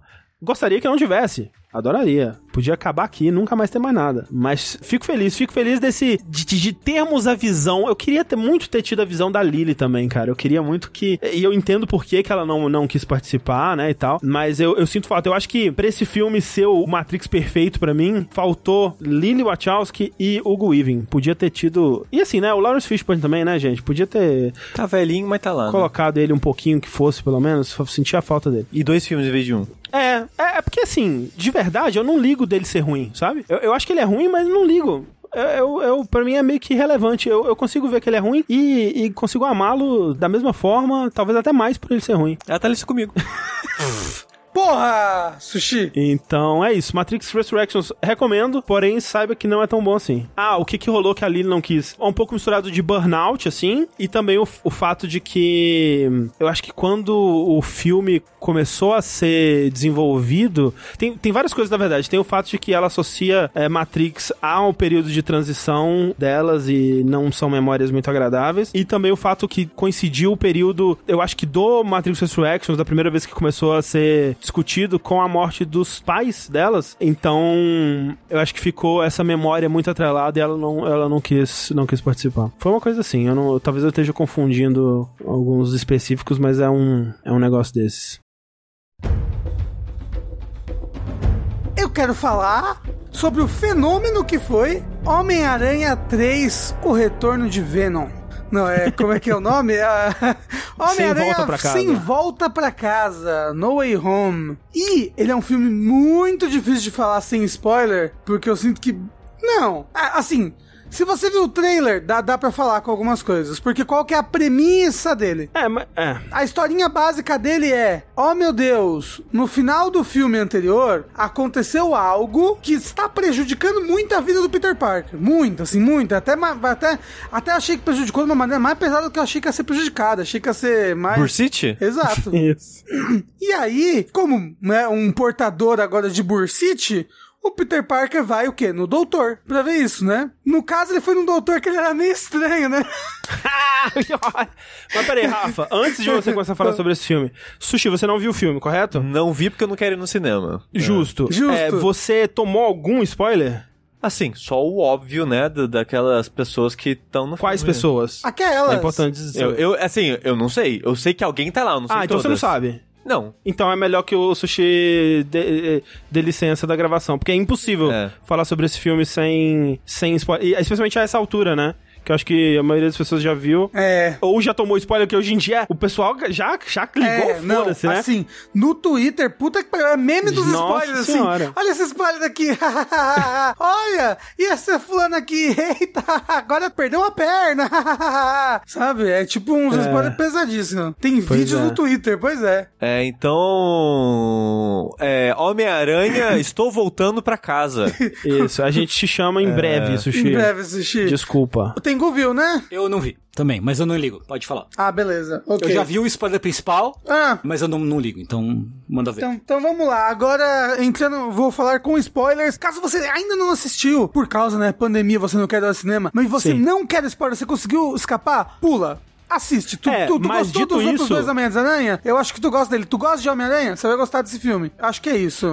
Dito isso, já tem uma versão um pirata de boa qualidade aí, hein? Não sei onde. Aí, ó. Pois é. Vamos lá. Então, com spoilers. O que aconteceu? No final do filme anterior, né, nos últimos episódios de Homem-Aranha, o mistério revelou para o mundo quem era o Homem-Aranha. Meu Deus! Revelou Homem-Aranha Peter Parker. Ele revelou quem era. E antes de, dele morrer, né? E isso fode a vida do Peter Parker. Porque, de acordo com o filme passado, todo mundo achava que o mistério era um herói, né? E ele fala, pô, o Peter tá aqui, ele tá do mal, ele tá usando uns bagulhos sinistros. E aí começa uma perseguição pública na vida do Peter Parker, sabe? Isso começa a afetar todo, todo mundo que tá ao redor dele. Você percebe ali no começo que, tipo, se fosse afetar só ele, tudo bem. É um, um negócio fake news, assim, né? Mas começa a afetar a vida da, da MJ, começa a afetar a vida do melhor amigo dele, do Ned, começa a afetar pra caramba a vida da tia dele, ele, não tem mais paz, assim, tipo, a imprensa seguindo ele o tempo todo, blá blá. E a pior coisa que acontece é ele e os amigos dele, que estavam junto com ele, que as pessoas que sabiam da identidade dele antes, têm a entrada na faculdade, no MIT, que todos eles queriam ir, recusada por causa disso. Por estarem envolvidos em polêmicas recentes, blá blá, blá eles tiveram a entrada na faculdade recusada. Então, tipo, isso fudeu a vida deles. Fudeu, fudeu a vida da na- na- namorada dele. Inclusive, nesse momento, e, e eu sinto muito, Rafa, a gente não vai conseguir fa- falar do, do filme inteiro. Ah, não, não, não, não, não. Eu, eu, eu, da- eu da vou, eu vou só dar, dar a premissa. Mas sim, mas nesse momento, inclusive, tem uma. A primeira cena que. E, e, cara, que é o primeiro filme que eu vejo no, no cinema desde o. Sonic, né? Que a Aham, gente. Foi o último filme que a gente tinha visto antes é, da, da pandemia. E foi, foi, assim, o melhor filme possível pra ter visto no cinema, né? Com, com reações em volta, né? É. Porque já nesse momento aí tem a primeira. a primeira Ah. grande participação, né? Que é a porra do Matt Murdock ali, do. O Demolidor. Como é que é o nome do ator? O. Matt Murdock. É, esse daí. Esqueci o nome do, do menino. Alguma coisa Cox, né? É, Co- é alguma coisa, né? É Charlie Cox, isso aí. Isso. Que é o, que é o demolidor da, da, da série, né? Do, do, do Netflix. Isso. E é tão. Nossa, é tão. Assim, eu, eu, eu, eu gostei muito desse filme. Mas eu acho que eu teria gostado, assim, 50% menos, pelo menos, se não fossem as reações das pessoas em volta, assim. Porque é, é muito legal, né? Tipo, porque tá, era um rumor que tava rolando já. Tem um vídeo, vídeo dele negando isso né, pra, pra internet afora aí, né? E assim, ele mesmo não tem participação nenhuma, né? Mas é, é tão. tão uma tipo, uma ponta, parada né? tão legal, assim, né? Uhum. Tipo, no momento que ela aparece, o cinema explodiu assim onde eu tava. Todo mundo. Uau! E aí, joga uma pedra pela janela, Tengu. Assim, uma pedra não, alguma coisa. Que ia catar, ia catar no Peter assim. Aham. E ele pega, puf! Assim, o Demolidor é cego, né? O, o- Aham. o Martin Murdock é cego. E é tipo, como você fez isso? Ele, como é que ele fala?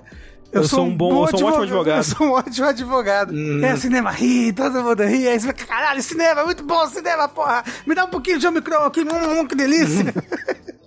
Credo. o negócio, todo mundo viu o Demolidor da Netflix, que ele foi a primeira série. Né, da Marvel, assim, né? A primeira do Marvel Netflix foi uma série boa, primeira temporada. Então, pegou esse Demolidor, pegou bem. Mas então, o Homem-Aranha, então, o que, que ele se vê tentado a fazer? Ele vai em busca do Doutor Estranho e fala: Olha, me ajuda, por favor. Você é um bruxo, um mago? O próprio Harry Potter. Me ajuda a fazer alguma coisa pra, pra- Porque, sabe, tá prejudicando a vida das pessoas que eu amo. O Demolidor fala. O Demolidor, porra. o Doutor Estranho, ele pega e fala: Olha, depois dele se compadecer com o Peter, né? Depois de recusar muito, fala: Olha, tem esse feitiço aqui que vai, vai alterar aqui, um feitiço muito perigoso, altera a realidade, blá blá blá, mas que vai todo mundo fazer esquecer de alguma coisa. O que, que você quer que todo mundo esqueça? Eu quero que todo mundo esqueça que o Peter Parker é o Homem-Aranha. Então, ele tenta fazer esse feitiço. No meio, acaba embananando por culpa do Peter, mas acaba embananando tudo. E o que acontece é que o multiverso, meu Deus, todas as pessoas de todos os multiversos, ou pelo menos né, nesse começo, algumas pessoas de alguns multiversos, que sabem que o Peter Parker é o Homem-Aranha, acabam caindo pra esse universo. Então aparecem os vilões dos outros filmes. Do filme de 2000, aparece o mesmo ator, o mesmo vilão, com a mesma 2002. história. 2002. Do filme de 2000 é da, da década de 2000. Isso. Primeiro aparece o, o Dr. Octopus, aí aparece o Duende Verde, aí começa a aparecer os filmes do Amazing Spider-Man lá do Andrew Garfield. E aí o negócio é, meu Deus, esses multiversos estão caindo pra dentro do nosso universo aqui, a gente tem que impedir isso de alguma maneira. Esse é o plot do filme, basicamente. E agora, acho que entrando com eu não sei em que momento que eu falo isso, mas talvez agora que já é uma coisa que não, não- não é muito spoiler. Analisando assim, eu fui pra esse filme, eu, eu falei, cara, eu vou reassistir os Homens-Aranhas do Tom Holland, né? A reassistir o primeiro e o segundo, aproveitei e reassisti o Vingadores 3 e 4. E esse filme, ele tem uma vibe muito diferente dos outros dois, né? Porque os outros dois filmes, apesar deles terem seus dramas e tudo mais, eles são filmes muito. uma energia mais lá pro alto, né? Uma energia mais adolescente, mais tipo. É. Pô, a vida é legal, viver é legal, porra. Eu saí dos filmes felizes. Esse filme, ele é muito mais triste. Muito mais drama. Eu fui dormir no dia seguinte que eu vi esse filme, Tengu. Eu, eu passei a noite toda sonhando assim, falando, meu Deus, louco. que se. Que situação. Não só a situação é ruim, mas. Mas personagens morrem, Tengu. E personagem que eu estava muito apegado, assim. Mas assim, uma personagem que morre, é, é, eu tava muito apegado. Muito, muito, muito, Não, pode muito. falar, Rafa. A gente tá falando Ok, com já que spoiler. você tá falando com spoiler, a tia May morre. E é muito pesado. Nossa, e, e ela e ela acaba sendo o, o tio Ben dele, entendeu? Ela fala pra ele antes de morrer, com grandes poderes vem grandes responsabilidades. Sei. Exatamente, que é o que, ah, ah, ah, nunca foi dito. E o tio Ben nunca apareceu. Então, ah, ele falou isso pra ele em algum outro momento. Mas não, ele nunca tinha tido esse momento. Essa trilogia toda meio que é um filme de, de início de herói, sabe? Tipo, agora esse Homem-Aranha é o Homem-Aranha que a gente conhece, sabe? Ele. É, porque o, o, o lance que acontece, que eu acho o mais interessante desse filme, enquanto uma, um capítulo, né, do meu cu aí, do MCU, é que ele reseta esse Homem-Aranha pra um Homem-Aranha de começo de carreira de novo, né? Porque no final, pra salvar o, o multiverso, né, e as coisas tudo lá, o Homem-Aranha pede pro Doutor Estranho é, fazer todo mundo esquecer do, do Peter Parker, né? Isso. É, então todo mundo que conhecia o Peter Parker vai esquecer dele. O grande finale do filme é, é isso, né? Ele, o, o multiverso tá expandindo, né? E tá, tá vindo mais e mais pessoas Ah, e, apareceu e o Kraven, vilões assim, de outras tipo- dimensões. É, vindo, né, pra esse universo, por- porque são pessoas que sabem quem é o Peter Parker em outras dimensões, né? E aí ele tem que falar: Não, Doutor Estranho, é, pra resolver isso, faz a sua magia louca lá e, e manda todo mundo esquecer quem é o Peter Parker. E com isso, ele perde esses amigos dele, Ele perde a namorada. todo ele perde todo o contato que ele tinha com os Vingadores, né? Ele não tem mais casa, basicamente, porque a tia May morreu e o contato, outro contato paterno dele era o Happy, né? Que é o, era o amigo lá do, do, do Tony Stark e tal. Era, era o namorado da tia, praticamente. É, ele perde a roupa super high-tech dele lá do, do Tony Stark, né? E o final do filme é ele alugando um apartamento muito chumbrega, né? Um apartamento super é, baixa renda, assim, né? Vazio, assim No centro de Nova York. meio que começando do zero, indo Homem-Aranhazar pela cidade. É, com uma roupa que ele fez, que ele costurou. Uma roupa super simplona, assim, que lembra muito as roupas clássicas do- do- dos quadrinhos, né? Então, o, o filme, ele termina é, dando uma história de origem um pouco cheia, né? Bem repleta, né? Bem, bem recheada, porque vem desde o Guerra Civil, passando pelos filmes dos Vingadores e tudo mais. Esse é um Homem-Aranha que ele é muito experiente, mas é como se ele estivesse começando do zero ainda, né? Porque agora ele deixou a- as coisas que até muita gente criticava o Homem-Aranha, porque por conta da, de ser amigo dos Vingadores, de ter um padrinho ali no Tony Stark, de ter acesso a essas tecnologias, de ter a tia May que nesse universo ela é mais bem de vida. Esse Homem-Aranha ele nunca teve ah, os problemas que o Peter Parker costuma ter eh, nas histórias clássicas dele, né? Que ele é um cara que ele vai salvar o mundo, mas ele não sabe se ele vai pagar o aluguel, se vai conseguir pagar o aluguel, né? Então, agora esse filme ele termina num lugar que é muito interessante pro personagem, né? Que ele tira tudo isso, todas essas benesses, todas essas facilidades, todas essas mamatas que ele tinha e, e reseta o personagem. Achei, achei muito inteligente. E é muito triste. Nossa, isso É. tá tudo muito triste. Eu fiquei, eu fiquei, eu fiquei, eu fiquei devastado. Gu, Brasil, I'm devastated. Assim, Entendi, Eu fiquei entendi. devastado. Entendi. Com a, meu, meu menino Tom Holland, sabe? Pelo amor de Deus, maltrata o menino, a criança. Mas o Homem-Aranha ele tem que sofrer, Rafa, é não, isso. tudo bem, mas não, não, mas não, não precisa sofrer tanto assim. Tem que sofrer, Homem-Aranha, Me, dói, me dói o coração, me dói, me dói muito o coração. Ele não merece sofrer Porque realmente tanto. esse Homem-Aranha ele não tinha sofrido muito ainda, né? Ele Então- tinha sofrido com a morte do Tony Stark ali. O blip, É. né? Foi um evento, um traumático, mas foi compartilhado pelo mundo inteiro, pelo menos. É, e, e ele tomou o blip, né? Então ele, Ele- ele, é, ele não, não teve teve tanto trauma assim, blip, né? né? Ele não É. teve que viver. Mas o negócio é realmente você ver ele construindo um negócio de, de ser um herói, sabe? De realmente sacrifícios, sacrifícios É. profundos. Ele teve que fazer, tipo, a morte da Tia May é, é trauma, eu achei traumatizante. Traumatizante a morte da Tia May. E tem que dar as palmas aqui, o Tocantins inteiro pro menino Tom Holland, que aquela cena que... Porque, né, quando a tia May morre, o, o Peter, ele dá, dá uma sumida, né? E aí os amigos dele vão procurar ele. E, e o Ned, ele começa a ter o- o os poderes de, de, de mago ali, de fazer os, os portais do Doutor Estranho. E aí ele abre um portal, né? E aí vem os outros Peter Parker, né? Vem o Andrew Garfield e o... O Tobey Maguire, né? E, Inclusive, coitado do Tobey Maguire perto da atuação do Tom Holland e do Andrew Garfield, né? É, um é, coitado. Ele sempre foi mais. É, é, Ele é, ele é um coitado. Mas o. Quando a turma, né, vai encontrar o Peter e ele tá chorando no topo da, da escola, eu acho, né? Isso. Aquela. aque- eu senti, eu senti aquele menino ali, aquele menino tava triste mesmo, viu? Porra! Não, quando, Né? quando- no momento que a Tia May tá morrendo também, ele. A cara. É. As expressões, eu, eu, eu sofri. Nossa, eu sofri muito. Puta que pariu. Sim. Puta que pariu. E, não, e, assim, E assim- Eu gostei muito do desenvolvimento póstumo dos outros Homens-Aranhas também que teve, sabe? Pode, pode crer, sim. E, a- e até dos vilões, né? É, não, assim, o dos vilões é, é legal porque eles, eles voltaram, ele- eles foram pra esse multiverso antes deles morrerem, né? É. Então, boa parte do plot é. O Peter não quer que eles morram. Porque eles, eles são muito. Se você for ver, né? Nos filmes deles, eles foram vítimas de algum acidente. E aí, por isso, eles viraram vilões, entendeu? Sim. Ah, eu caí num poço de vilani, vilani- vilanidade agora eu virei um vilão. É, o Dr. Octopus é o chip que toma controle da mente dele lá, né? E tal. O, o, o Duende Verde é um soro do super soldado que ele Isso. toma lá. Então, tipo, todos eles é alguma coisa assim. E aí, o, boa parte do, do plot é isso. é O Homem-Aranha, ele, ele vai salvar, muito influenciado pela Tia May, né? Ele quer salvar esse- esses caras. Antes de mandar ele pros universos dele, ajudar a curar, seja lá o que tá afligindo eles, pra eles voltarem e não morrerem. Né? Porque um, um, um vilão... Um vilão Mas lembraram aqui bem que o lagarto, ele realmente só queria transformar as pessoas em lagarto mesmo, e foda-se. Realmente ele não é um. Não, ele virou um lagarto sem querer também, gente. Ele queria fazer Ah, crescer mas- o braço dele de volta e ele virou um lagarto. Ele falou: Mas, caralho, é. lagarto é o futuro. Eu vou transformar as pessoas em lagarto. que eu acho que ele tava corretíssimo. Todo mundo tinha que virar virar Porra, lagarto. sim. Tomem Né? a vacina, virem lagarto. Isso. Mas o legal foi também o desenvolvimento dos outros Peters, né? Tipo, o Peter do, do Tobey Maguire contando que, tipo, ele deu um jeito, né, na vida. Ele e a Mary Jane conseguiram se ajeitar, né? Viver juntos. Inclusive, ele tá bem velho, né? Eu já achei. Ué, assim. porra, 20 anos depois, né? É, Já tinha né? 30 de tanto, sei lá. É, né? Tipo, e o. O Peter do Andrew, do Andrew Garfield falando que depois que a Gwen morreu, ele começou a ficar mais violento, né? Ele não, ele não Sim. controlava, mais, ele não parava mais os próprios socos, né? Ele tem quase 50, não, então ele tá bem conservado. Eu achei que ele tinha uns 30, desculpa. Que isso? Como?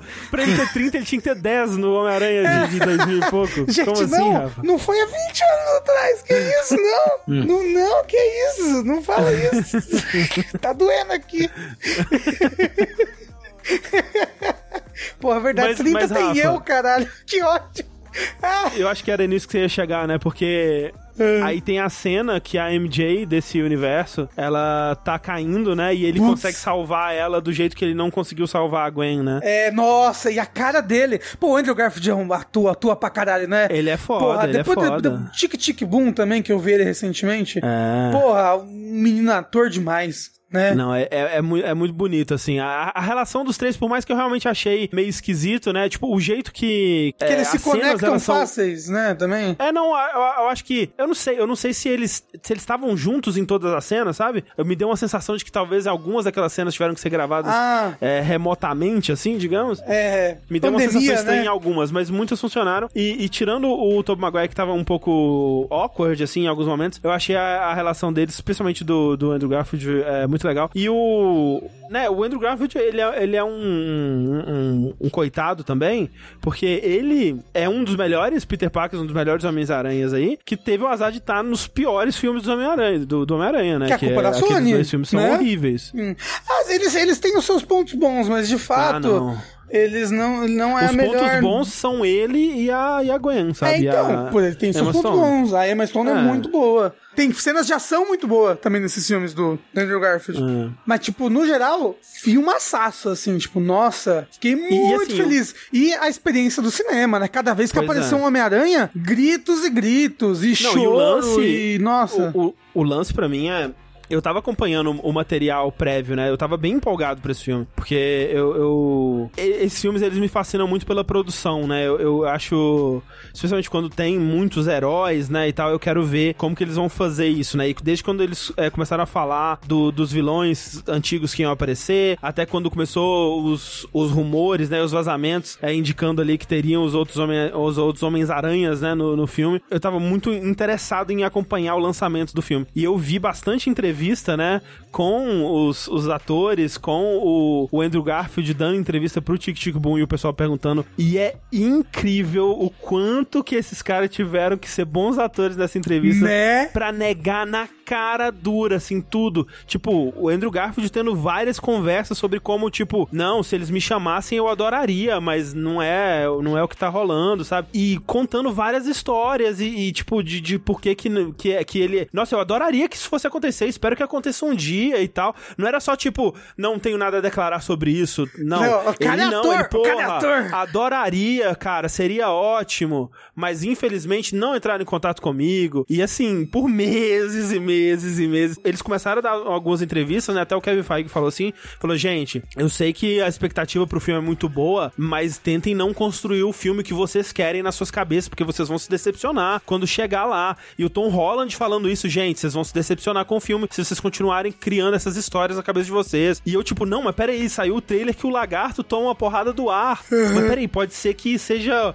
sei lá, sabe, outro personagem, pode ser que seja O Venom. sei lá, o, o rap na armadura de Homem de Ferro, que também é um, sei lá, era um spoiler que eles não queriam dar, sei lá, sabe, qualquer coisa. sim. E eu tava, caralho, eu acho que não vai rolar mesmo Homem-Aranha. O, o, o Ned na armadura do Homem de Ferro. Eu acho que não, não vai rolar mesmo os outros Homens-Aranhas, assim. E quando aparece o Andrew Garfield, né? Quando ele abre o, o portal e vê aquele Homem-Aranha meio magrelo, assim, meio deslançado. Altão, alto e magrelo, né? Nossa, o, o cinema foi abaixo, assim, foi, não, foi muito emocionante, cara, foi muito legal. É, e eu acho que muito, muito da, da- do quanto que eu gostei desse filme foi essa experiência de ter ido ver sem esses spoilers, sabe? Porque eu lembro que quando eu tava voltando do cinema pra casa com a Clarice, eu vi uma matéria que era alguém falando assim: esse filme é a prova de que os spoilers não estragam a experiência. Eu, tipo, pelo amor de Deus, velho. Vai se fuder, estraga sim. Eu não saber de- dos spoilers desse filme foi muito do que tro- transformou a experiência em algo que vai além do filme. Tipo, o filme em si, ele é muito bom. É aquilo que a gente tava falando do, do Matrix. Não é um filme, tirando a parte da produção, né, que, porra, eu, eu acho fascinante isso de como que eles tiveram que enganar todo mundo e os malabarismos que eles tiveram que fazer pra gravar com esses três. Você vê que a maioria das cenas onde estão os três juntos é, tipo, dentro de um lugar, né? Eles estão dentro do laboratório ou eles estão naquele cenário da Estado da Liberdade, né, que é claramente um, um soundstage, né, um- uma, uma tela verde com os objetos e tal, porque eles não podiam gravar em, em locações, né, com juntar os três atores, o pessoal ia descobrir imediatamente. Então, toda essa parte da produção eu acho muito interessante. Mas, no geral, ele é um ótimo filme da Marvel, né? Ele tem é, muitas das mesmas qualidades e, e tipo de, de filme que você vê num filme como o Vingadores Guerra Infinita, né? O, o Ultimato e tal, assim. Ele tem a, a qualidade dos grandes filmes da Marvel, assim. É, o que eleva ele acima disso pra mim foi justamente essa experiência de não saber desses spoilers, de ficar é, matutando isso, de acompanhar o lançamento, será que vai ter, será que não vai ter, e na hora que tem o cinema vai abaixo, sabe? Isso foi muito foda, muito, muito foda. Foi uma experiência. Foi tipo, Foi. Me, me lembrou das outras vezes, sabe? Quando Vingadores 3 no cinema, Vingadores 4. E de ter a- aquela, aquele negócio que é um estádio de futebol, né? A emoção das pessoas vazando ali no negócio. É muito, muito bom. É, e no geral também amei a história, personagens, tudo. Eu talvez. Tô ainda traumatizado, não sei. Próxima vez que eu ver, talvez eu, eu, eu possa pular a parte que a Tia May morre e fingir que nada aconteceu. É. Tô pensando como é que eu faço pra, pra parar de chorar todas as noites. Entendeu? Pra esse luto que, que sofro. E assim, trailer do Doutor Estranho ali no final. Bom também, Top. quero. Top. É dirigido pelo Sam, Sam Raimi, né? Inclusive. O Doutor Estranho, o próximo? É, o próximo, é É, dirigido não pelo Sam é? Raimi. É. Porra! O, o chat tá falando, William Dafoe. Porra, William Porra, Dafoe. o William Dafoe muito bom, né? Muito Mu- bom, Muito então. melhor do que no próprio filme dele, que agora ele tá sem máscara, né? Tipo, perceberam que a cara dele é mais assustadora do que a máscara. Isso, pois é. Exato. Não, porque é foda, né? Você pega um dos atores mais expressivos que existem e põe ele numa máscara de Power Ranger. Porra. Era uma época, né, que os heróis. E eu não sei se começou no Homem-Aranha, eu não lembro. Talvez tenha começado mais nos X-Men. Mas os heróis não podiam usar roupas que nem eles usavam nos quadrinhos, uma roupa de pano, sabe? Ah, sim. Era é. tudo era armadura, né? Tudo era armadura. É, sim.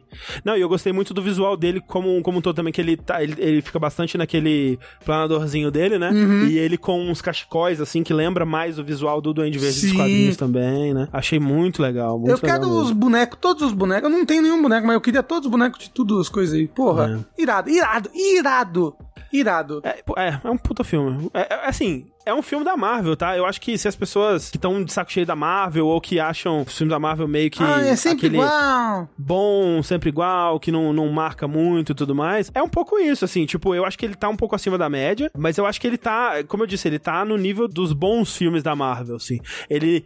Ele não vai, ele não, não extrapola pra muito além disso, não. Eu acho que ele é um bom filme da Marvel. Eu acho que ele é um bom filme. Bom, o melhor filme de todos. O melhor filme da, da vida.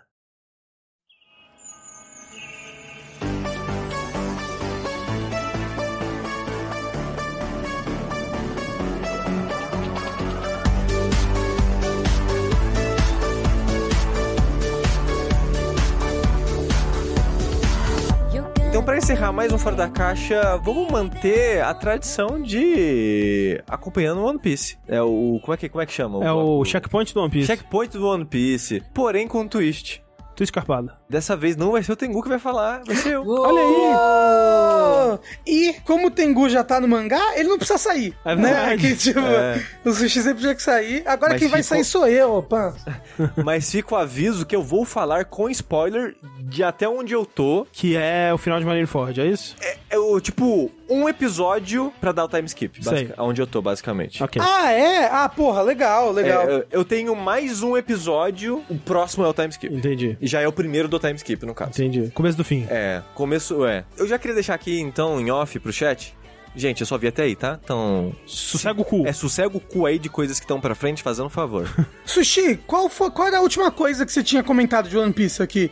Foi Thriller Bark? não, não, não. Acho que foi Thriller Bark. Não, foi, foi Water 7, né? Não, foi. Ennis Lobby. Ennis Lobby. Foi Ennis Lobby, foi a última coisa. Eu parei quando, na briga, spoiler já tá, a última coisa que eu vi foi, foi tipo, um- uns dois, três episódios que teve entre arcos, que era entre Ennis Lobby e Thriller Bark. Uhum. E foi a luta do Ace contra o Barba Negra. Barba Negra. Uhum.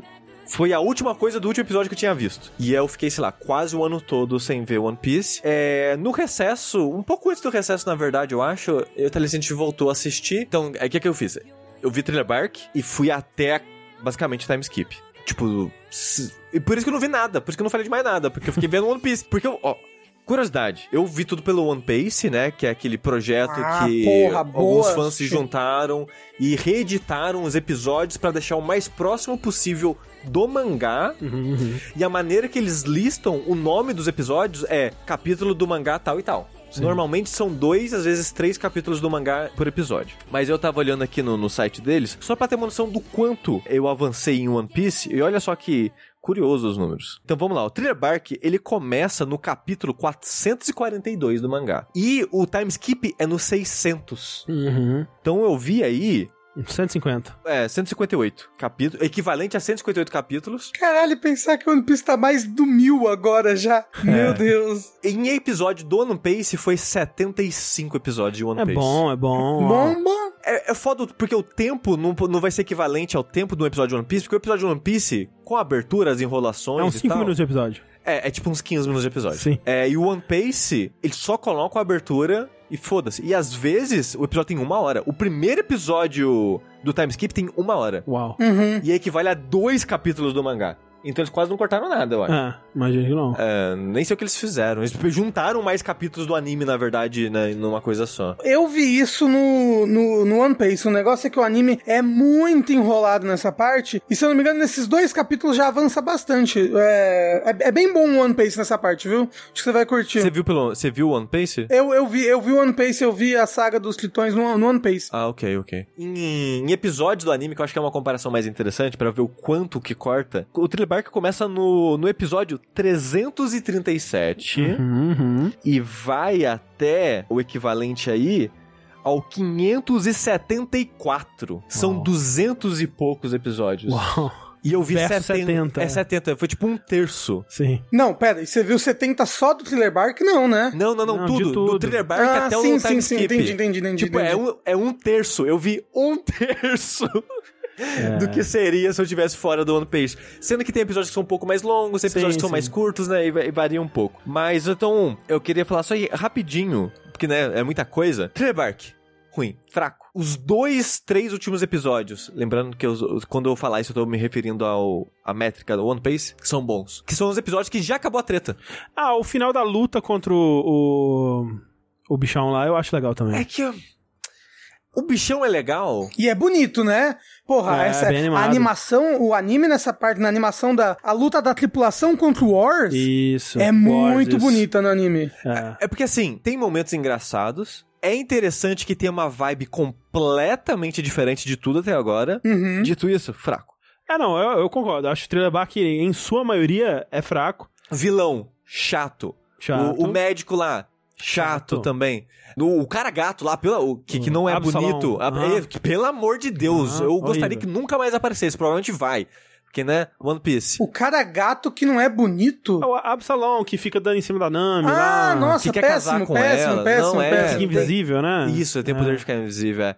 Então, assim, tem muita coisa insuportável no nesse ar. Coisas que eu gosto. Brook. É Brook? É Brook. o Bro, nome Brook dele, é né? legal, é. É Brook, exceto quando ele não é. É. Sim. Que ele é legal, às- às, É- mas, é- é mas legal, às mas vezes ele, ele esfregou no Sanji um pouquinho ali. Sim, sim. Tem parte dele que eu não gosto. Mas, no geral, eu acho o Brook um personagem legal. A história dele é legal. A história dele é legal. Ryuma, o, o espadachim lá que o Zoro luta é legal, gosto dele. É, é legal. Mas a parada, o, o melhor momento, assim... O flashback do, do Brook é muito bom. É bom. Mas o meu momento favorito é quando resolve as coisas e chega o Kuma. Kuma. É, Uhum. porra, essa parte é foda. Ali é isso que eu quero do One E, Piece. e- e eu acho que ali é One Piece. Aquela uma, é uma coisa tão One Piece É, de acontecer, sabe? isso. E, e é uns dois, três episódios do One Piece, que é tipo... A conclusão do embate final, o Kuma e o pessoal comemorando que a luta acabou e indo embora. E- esses três episódios, os finais, assim, que é onde vai estar o flashback, que é onde vai estar a presença do Kuma, ele descendo o cacete de todo mundo, ele fazendo aquele momento com o Zoro e tal, ó, delicinha. Todos o resto, é- e é foda, porque em, em questão de tamanho, tem 22 episódios do One Piece. Todos os outros arcos que eu vou falar aqui, que é Sabondi, Amazon Lily, Impel Down e Marineford, nenhum é tão grande assim. São vários arcos menores. É, que, porque- em que emendam no outro como É, exato, é por- é por isso, né? Porque quando É. você, você- Na verdade, você vai considerar esses todos aí quase como se fosse uma coisa só, enquanto o Thriller Bark em si é uma coisa só, né? É, e assim, foi, foi, foi aquela parada de. A gente foi vendo bem devagarzinho o Thriller Uhum. Bark, assim. Porque a gente não tinha animado muito, é tipo, ah, One Piece, né? Porra, né? né? Acho, que, acho que isso daí é One Piece, né? Aí, eles foram embora. Foi embora. Aí eles chegaram. Qual que é a pronúncia exata da porra desse lugar? Ah, em, em japonês eles falam Shabondi.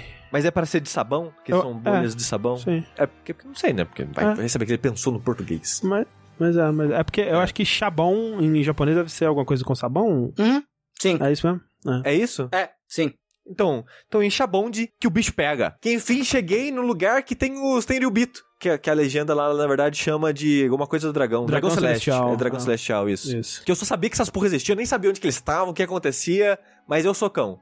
Socão. Mas não tem política em One Piece. Não, não Como tem você não. fala é, isso? É, só, é só um soco bonito só. Não, é, é só, é só, tipo, a trama principal do anime é político. É, é porque os Tenryubito estão lá pra representar o capitalismo. O capitalismo, desculpa, não, é o comunismo. O, o comunismo, É, é, esquerdas, exato. Isso, entendeu? Que eles não trabalham, né? A esquerda quer que você não Isso, trabalhe. é. Essa esquerda é foda. Tava conversando com o André em outros streamings um pouco enquanto eu tava assistindo, né? E o André falou que desse. desse Vamos chamar de um arco só, que é de Shabond até o time skip. Aham, que seria aham. uma coisa só ali, que é bem, né, bem sequencial, Sim, assim, bem sim. tudo, é tudo bem conectado. Você fala que é seu pedacinho favorito ali, sua fatia favorita desse, desse arco, né? É, não, não. O Shabond é, É. o meu arco favorito de One Piece. De One Piece. De One Piece, é. É, eu gosto, eu gosto dele, mas eu, eu não acho o meu favorito nem dessa parte, assim. Mas o que, o que te faz esse arco seu, seu favorito? Eu gosto demais da construção de mundo que eles fazem ali. Eu acho que é o, essa ilha do- das bolhas de sabão é dos lugares mais. arquipélago, né? O arquipélago. É um dos lugares mais, mais legais que, que, que o Oda já fez visualmente em questão de tecnologia, né? Toda essa construção do, do, dos Tenryubits como vilões eu acho que é feito de uma forma é, magistral, assim, né? São personagens que você tá odiando e, e aquele soco é tão satisfatório por conta disso. Eu acho muito legal também todo o desenvolvimento que você tem com o Rayleigh, né? Que é o que era o, o imediato do, do Roger ali. Um excelente momento, né? Que eu acho que ele é muito emblemático do do Luffy, que é quando eles encontram ele e o, o Sop pergunta pra ele o que, que é One Piece, porque é uma pessoa que poderia dizer pra eles. Poderia. Sim. O Rayleigh, se ele falar, ele, ele sabe o que, que é One Piece, né? Ele tava lá, ele É, viu. acho que se o, Luffy não, o Luffy não tivesse parado, é capaz Eles saberiam falar. ali, né? Ah. E o, o Luffy fica puto, né? Ele não quer saber, ele quer chegar lá. É, ele falou, se me falar agora, eu vou embora. Exato. Eu vou pra casa. Exato.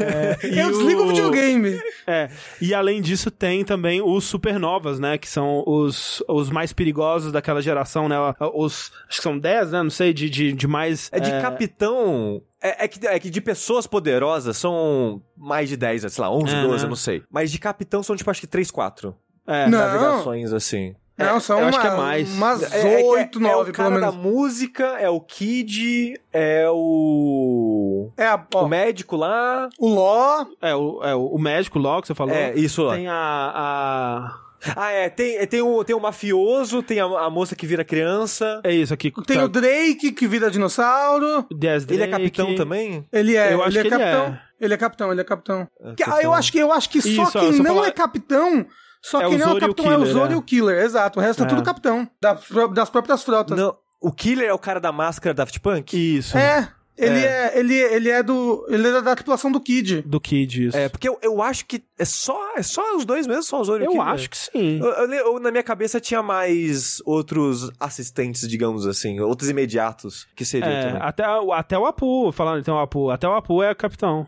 É. Ok. Eu gosto muito de animes que fazem isso, que te introduzem um grupo maneiro de, de, de personagens É, e fortes, o One Piece assim. até agora não teve isso. É, não teve muito. De não. apresentar um grupo. É. Normalmente é, vai te apresentar Tipo, te- alguns, é, uma pessoa... que sabe? às vezes até faz parte de um grupo, tipo os Chichibukais, assim, mas apresenta uma ou duas, né? não É, vai... mas- Acho que. Apresenta o grupo inteiro. Acho que a única exceção talvez seja a CP9, né? Eu acho. É, tem a CP9, tem, tem talvez até, o- até o próprio... Mas até, mas até essa- ela... Mas até a CP9, ela é apresentada de um jeito diferente, né? Diluído, é diluído. É. Igual o Shichibukai. O Shichibukai, até onde eu tô, no- agora mostrou todos. É, Que até então não tinha. Sim. É, os, os almirantes também não tinha mostrado todos até agora. Uhum. Então tem grupos que são citados, mas eles são apresentados de uma maneira gradual e diluída, assim. Agora é a parada de juntou todo mundo coincidentemente na mesma cidade. É, não porque... coincidentemente, É, né? porque tá todo mundo fazendo a mesma Sim. jornada. Mas chegar ao mesmo tempo na cidade, É, sim. Juntou a, a- o pessoal da, do barulho, É que- é que os jovens lance- do barulho. O lance é que eles não chegaram ao mesmo tempo, né? Que tem o lance de, Do- de do log o pose. navio, né? É. Que demora, né? Então eles têm que esperar lá na cidade. E tem o log pose também, exato. Sim. Então tem, tem esse atrito, mas o que mais? É, tem isso e o lance do de como se resolve, né? Que é com É. Uma, uma derrota completa dos Chapéus de Palha numa cena que eu acho incrível, assim. Aquele, aquele capítulo onde eles são derrotados pelo Kuma, pra mim tá entre as melhores coisas que eu já vi, assim, de, de, de anime na minha vida. É, não, e no anime é lindo também essa parte. É lindo, É é de chorar. muito foda. A Nami virando Tasquete. Ó, ó, morri. Morri. Morri. E o, o Rayleigh chegando, voando pra bloquear o chute do Reginaldo Rossi ali. Eu Isso. Kizaru. dizer, gosto muito do design do Reginaldo Rossi. Do Kizaru. Não, ele é, muito legal. Eu gosto muito desse biquinho dele, É. de meio que. Parece que ele tá cagando pra todo mundo, Sim, sabe? eu acho ele muito Uma cara de nojo, de desdém pro mundo, assim, que eu acho deliciosa, assim, Sim, sabe? Sim. Não, é... É. é aquele momento ali pra mim. E, e- e ele é engraçado, porque o, o Oda, né? Isso. É. Oda. O Oda, ele tem meio que escolas de design, assim. De, de, de, de design no sentido de lógica pra criar esse personagem. Uhum. Eu, eu sinto, assim. Uma dessas lógicas é, é um Yakuza. ele tem vários piratas que é tipo... Qual, qual que é o estilo da parede? É um Yakuza. O, o, o- acho que talvez dos almirantes, talvez só o, Dos, o, dos o homens- do gelo escape disso, porque o, o outro, o cara da lava lá, É, o- Ele é também muito tem uma vibe Yakuza também. ele é muito Yakuza. Mas é. o, o, o Borsalino, o Kizaru, ele é Ah, a o Kidino, cara... o outro, qual que é o outro? A Kainu. É, ele é a cara de um ator famoso japonês, né? Tem Sim, isso. tem isso também. É, falaram que os, os três almirantes são inspirados em atores. Isso. Isso, é. É, não, não sei. Sei que ele tem muito cara de Yakuza. Ele Vai tem ver que o ator a é cara Yakuza também. de Yakuza. É, pode ser. Mas esse, esse, esse arco realmente é muito bom. É É que é, é a construção dele, assim, porque ele começa meio que tipo, vamos apresentar. Você acha que ele vai ser um arco normal de, de One Piece? Sim. E a parada dele é que ele não é. Sim, é, ele te É. pega, ele te pega na, na, na invertida ali. Co- Tipo, começa igualzinho. Chegou num lugar novo, aí vai ter alguém que tem uma familiaridade com lá e vai te explicar de tudo de lá. Aí a galera vai se separar porque eles nunca andam junto. E o Zoro fala, haha, não vou me perder, tem número nas árvores. ele vê o número errado. Sim. E, te- e tem todo, todo esse clichê inicial de, de Novas Ilhas. É igualzinho, assim. É igualzinho. Só que quando eles chegam lá, eles encontram o Nestor e o Bita. Eles começam a ver, eita, tem uns negócios estranhos acontecendo aqui, né? né? Aí eles começam a ver a parada que lá é liberado ter escravos, aí eles começam a ficar meio. "Ah", aí estão com a sereia, aí tipo, opa! Leilão. Aí, racismo! Isso. Aí, aí a maneira que, que isso vai quebrando o que você esperaria que fosse algo mais leve e mais bobo, porque é uma ilha de sabão, o Luffy tá pedalando no sabão, hahaha. e a maneira que isso vai desenrolando realmente é, é meio que surpreendente, um pouco fora da, da expectativa pra One Piece, eu acho. Principalmente que é meio conciso, é rapidinho. É rápido, é. É, é tipo, as, as coisas escalam de uma maneira muito rápida. E outra coisa que quebra a expectativa e quebrou pra mim é, apresentou o Supernova o grupinho Supernova, o, a Super Band dos piratas aí. Uhum. Eu pensei, beleza, vão sair na porrada. quando- Opa, não saem na porrada. É, Eles não saem na porrada. E é uma coisa, é uma, é uma daquelas coisas que o Oda faz que é que é super a longo prazo, né? Porque, tipo, ele tá te apresentando personagens que vão ser importantes daqui pra frente. Sabe-se lá quando eles vão aparecer. É. Aqui nessa, nesse arco, com certeza não foi. É, e, e eu vou chegar nisso, isso é meu problema pra Marineford, por exemplo. Hum. Porque o Oda, ele vai... Todo arco ele coloca um pedacinho do mundo. Aham. um nome de alguém que não apareceu, uma organização que só apareceu metade. E ele sempre deixa lacunas pra deixar na, na, na sua curiosidade, né? Aí, depois, sei lá, três anos depois, você. Oh, nossa, apareceu aquela pessoa que ele citou no, sei lá, no primeiro arco de, de One Piece, Sim. sabe? E ele vai colocando isso. E Marineford é meio que. Beleza, tudo que eu fui colocando de migalha de pão é aqui. Todas as migalhas de pão vão se juntar aqui. E eu acho que ficou uma merda o jeito que foi feito, mas. Mas realmente, a parada de que a, a menina sereia é levada, né, pra ser leiloada lá como escrava. E beleza, tá todo mundo indo pra lá. E você pensa, beleza, One Piece. Uhum. Vão resgatar ela e vão embora e foda-se. Eu sou pirata, caralho. Eu sou, eu sou o pirata que estica, porra. Não, nunca perdi pra ninguém. Não é agora que eu vou perder. Ops. Ops. Ops, é muito satisfatório o socão. As consequências que vêm depois de imediato, vo- você não acharia que. Porque quando chega a falar, ó, não, não olha torto pro Stereobito. Se olhar torto, vai dar merda. E o Luffy dá o soco na, na- Não só em um, mas eles batem em três. Ah, é. É, bater a família inteira deveria bater mais. muito mais até. Mas a, a parada é. Quando chega o almirante, que é basicamente o almirante e o Kuma, né? Sim. É, são os dois. E o, e o menino do machado. É que não faz muito, na verdade. Ele Mas tá ele, é- também, eles não, Não, conseguem não, sim, bater mas, não. mas é que ele não faz muito. É. no momento. O, o estrago vem do Kuma e principalmente do Almirante. Que parte da, da galera do barulho aí da Supernova, eles estão lá pra mostrar co- o quão o Almirante é forte. Porque o Uhum. Almirante vai chegar lá e descer o cacete em todo mundo sem ninguém fazer nada com ele. A única pessoa que consegue parar o Almirante é o Silver lá. Uhum. Esqueci o nome dele agora. O Rei Leg. É, porque, porque né? Hey leg. Hey Leg. Não é isso? O, o- Isso, ele Leg. joga só no Wi-Fi. Hey Leg. É Silver Leg? É. Rayleigh. Ray Lee. Ray Leg, gente, eu leio o mangá. É L-E-G. Ray Leg. Mas esse momento, se eu não soubesse, o, e eu até, eu até mandei no grupo, né, quando assisti isso. Tipo, caralho, se eu não soubesse que é- eles iam se separar ali, que eu não sabia como a separação ia se dar. Quando o Kuma chega, eu entendi, ah... É porque, porra, eu sei que o time skip todo mundo separa antes. Ah, eu, eu tá. não sa- eu não sabia que tinha esse pedação antes deles se reencontrarem e o time skip acontecer, do, do Luffy sozinho. Isso eu não sabia. Mas eu sabia que eles se separam e só se reencontram no time skip. Hum, Mas eu não sabia como se dava isso. Uhum. Mas eu sabia. Então quando o Kuma apareceu e deu tapinha, eu. Ah, beleza, é assim que vai separar. Porque se você tá lendo ou assistindo sem saber o que tá acontecendo, você pensa, fudeu, o que, o que aconteceu? Matou, porque você não sabe o que tá acontecendo. Não, é tipo isso. Assim, é. Eu vou te falar que eu, eu acompanhava o mangá nessa época, né? Eu, quando eu, Eu comecei também, a acompanhar, eu tava em Filler Bark e estava lá no meu terceiro colegial. E foi uma É, loucura. quando eu comecei a acompanhar e, e, e cheguei com o mangá, tava em Water 7. Então, fudeu, assim, tipo, acabou One Piece, que isso? O último, último capítulo, morreu todo mundo? O que que tá, o que que tá acontecendo? Socorro, né? É, e, e- e, tipo, e- esse, esses momentos finais, assim, do, do tipo, de ouvir o Luffy gritar, tipo, corre, corre que a gente não dá conta. E nem de correr eles dão conta, sabe? E não é uma luta, é um massacre. Sim. Porque eles não conseguem fazer absolutamente porra nenhuma. E é desesperador, porque, tipo, não é aquele vilão que vai vir e, tipo. Contar o bateu- plano dele. É, tipo, não é o vilão que vai vir, vai bater no herói e daqui 20 episódios o herói vai conseguir derrotar o vilão. Não. É, é, um- é um nível tão além do que aonde eu tô agora, que é o pós-guerra, que é o Luffy é, descansando, se recuperando das merdas. Ele tá quase em coma, no, do, porque ele, ele viu quão fraco ele é no, no grande esquema das coisas. Uhum, uhum. Que, que, que ele tá, tipo, só, tipo, puto, dando testada, literalmente testada em pedra. Uhum. E tipo, eu sou um merda.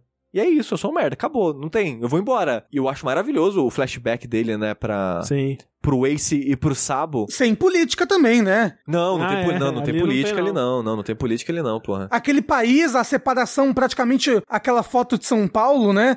Que tem o- os prédios Sim. de um lado e a favela do outro. Não tem política Sim. nenhuma ali. Tipo, o, o flashback ele vem num momento muito propício ali, porque ele tá puto, né? Que ele, é, ele tá se sentindo um, um merda, um lixo. E vem na infância e na inocência, né? Que tipo, porra, não, você é o rei do pirata. Ah. E ele vai crescendo e ficando forte, passando, e a força da amizade, tarará. E quando ele entra no barquinho encerrando o flashback, corta para ele de novo catatônico na floresta, e ele fala, rei dos piratas, eu sou uma piada, tipo, eu sou, eu sou um merda, quem que sou eu, rei dos piratas? Grande bosta, sabe? E essa é a coisa que eu mais gosto desse, desse momento, assim, do, do de ter consequência. Aham. Enfim, tem uma consequência. Da, da- as coisas que aconteceram, sabe, no, no geral, tiveram uma consequência e tá todo mundo sentindo isso.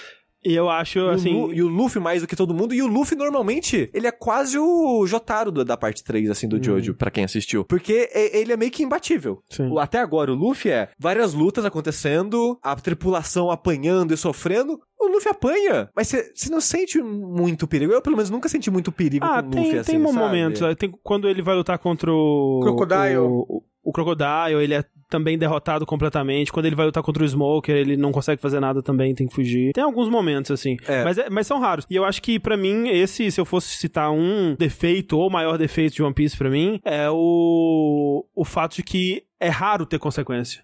Tipo, é raro. Eu sinto que o One Piece, ele Porra, tinha... em 600 episódios? É, exato. Eu acho que o One Piece tinha que ter mais consequências. Eu acho que as coisas elas tinham que ter uma finalidade um pouco maior. Eu acho que tinha que ter mais personagens morrendo. Total. Acho que tinha que ter mais Na coisas guerra, em jogo. tinha que ter morrido muito Exato, mais. exatamente. Muito eu, mais. Pra mim, esse é o defeito de One Piece. Eu, eu acho que devia ter mais consequências espalhadas ao longo e esses momentos acontecendo ao longo. Uhum. Porque o que acontece aqui, que não falei, é o Oda juntando minúcias de 500 capítulos num, momento só. E ele não, não, não sabe concluir isso, sabe? Eu, eu achei bem satisfatório, assim, no geral, como fizeram as coisas, porque o que acontece é, aparece, né, esse personagem, o Kuma, que ele tem o poder de repelir coisas. E ele dá um tapa em todo mundo e re- repele essas pessoas pra puta que pariu. Só que de maneira calculada, porque ele queria afastar esse grupo, mas manter eles de maneira. afastar, mas de uma maneira segura. Uhum. Que eles sobrevivam a essa situação. Então, ele tava salvando, na verdade, né? Uhum. É na hora você acha que não, você fica desesperado, pelo amor de Deus, o que tá acontecendo. Mas ele tava ali como uma mão amiga, ajudando as Uma pessoas, afastando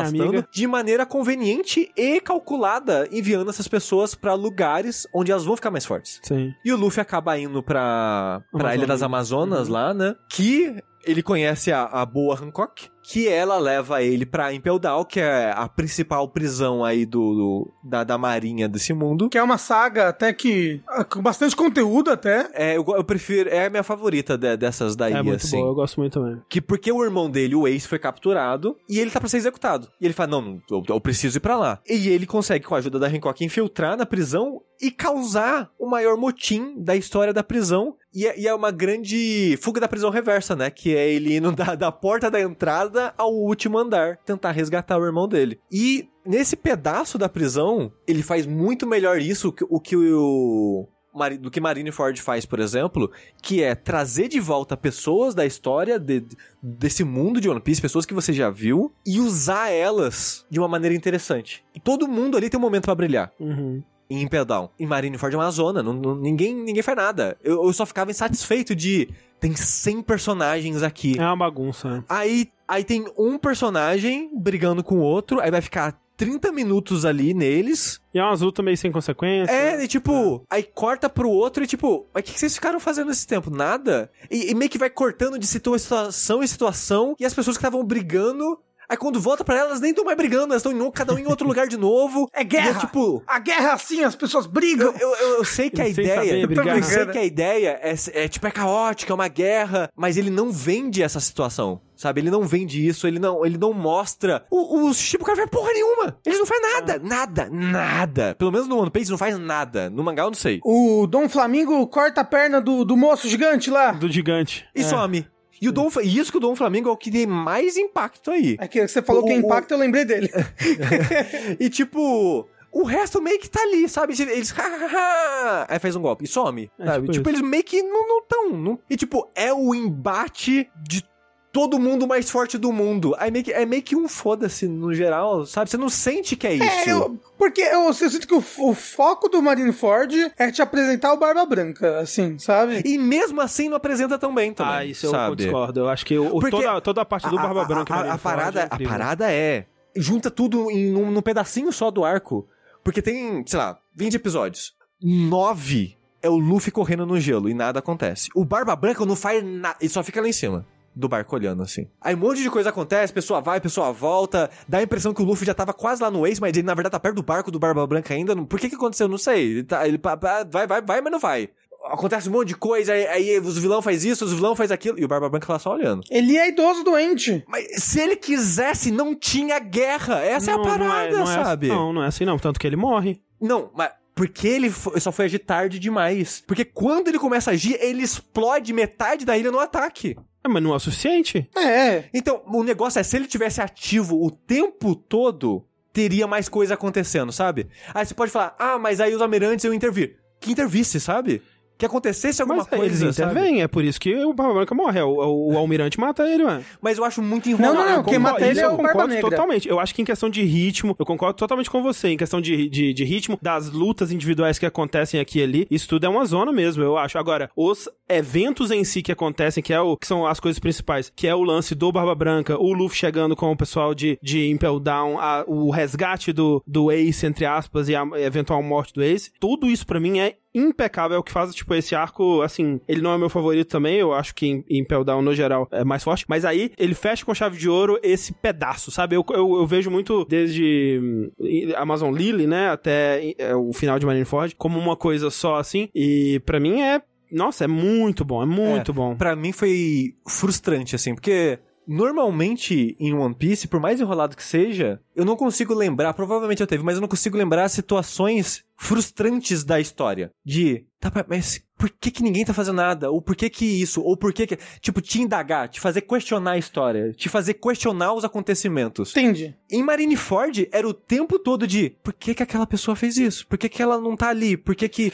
E era só isso, sabe? sabe- Era, era só, tipo, cada vez que alguma coisa acontecia, por, por que isso? Um outro momento que, que acontece isso, pra mim, pelo menos, é, é em, em Alabasta, na- nos momentos de guerra de Alabasta. E o lance é que o Oda, ele faz esses momentos de guerra muito bem, é, ou costuma fazer, ou costumava fazer, pelo menos, é, no mangá, mas é muito difícil de animar isso, porque é- a, a ideia é que você tem uma cena de, de guerra, que quando você vê no mangá uma página dupla, você consegue entender que, ok, cada quadrinho aqui tá mostrando uma cena de, de uma guerra diferente, tipo, ó, esse quadrinho mostrou o, o Marco enfrentando sei lá quem. Aí, aí você consegue imaginar, ó, esses personagens estão lutando aqui. Ah, essa cena de página dupla, tá acontecendo tudo isso daqui e tal. Pra você animar isso, tinha que ter um, um, um orçamento tão maior, né? Tipo, é uma ideia tão ambiciosa que fica uma bagunça. em- em- E, e- não, e é por. Deixa eu falar, isso, isso é bem verdade, porque Marineford no anime, se, se for um anime normal, ele já é muito mais fraco do que no mangá, porque ele enrola pra caralho, ele bota um milhão de cenas estáticas e tudo mais. Mas em questão de você ter noção da perspectiva da guerra, no anime Marineford também é muito mais fraco. Mesmo no, no, no One Piece, porque ainda é o material original da Toei lá, tipo. É, não, eles não você tiveram real- orçamento pra fazer uma mega guerra, né? É, Então é, é meio assim, que isso, é tipo... assim, a Toei, se quisesse, tinha um orçamento pra fazer, mas, Ah, né? não, é. Se, né? Se, se a Toei quisesse One Piece, o anime de One Piece era bom. Mas, mas nem é isso, nem é só o anime. Tem situações de tipo, o Marco voa. Uhum. Tipo, ele pode estar em qualquer lugar ali, sabe? se Não, ele mas quiser. aí que tá. Não, ele sabe que ele não pode ir voando pro Ace porque tem um, o, im- o impasse dos almirantes, entendeu? Um, um exemplo que ele poderia fazer. Um exemplo que ele poderia fazer. Tem, tem um detalhe que o Luffy, com uma tripulação de 200 pessoas, acabaram de sair da maior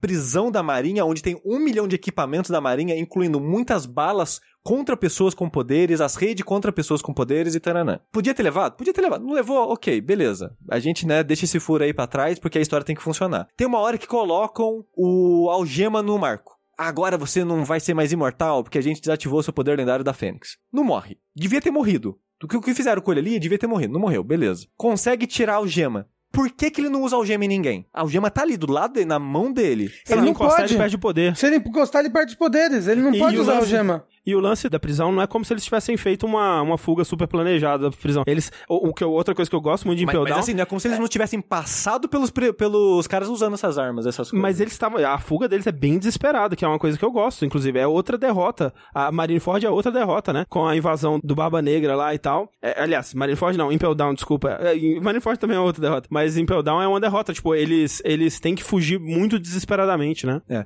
Tipo, e é isso constantemente assim pra mim, sabe? Tipo de, nossa, mas por que que tá sendo resolvido assim? Nossa, mas tipo, poderia ter feito daquela forma, sabe?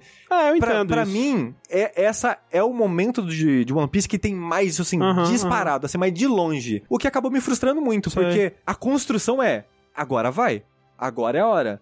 Todo mundo que a gente citou, não todo mundo, né? Porque tem, sei lá, os outros dois líderes piratas lá que não aparecem, né? Tem o pai do Luffy e outras coisas que são citadas, mas não estão Aham, presentes. Mas boa parte dos personagens citados, pessoas mais fortes da marinha estão lá. O Barba Branca, que é o, supostamente o pirata mais forte do mundo naquele momento, tava lá. E meio que não vai, sabe? Então, tipo, os pontos dramáticos da história são bons. Tipo, a cena da morte do, do Barba Branca, a mensagem que passa, esse tipo de coisa, é legal. Tem bons momentos. É foda demais. Nossa senhora. É. Não é todo ruim, sabe? Mas é decepcionante pra mim, sabe? Uhum. É... E não só decepcionante de, de o hype que as pessoas fizeram. É decepcionante com o hype que a obra fez pra esse Uhum. momento mesmo, sabe? Então foi meio que, tipo, tudo até esse ponto, eu fui tipo, nossa.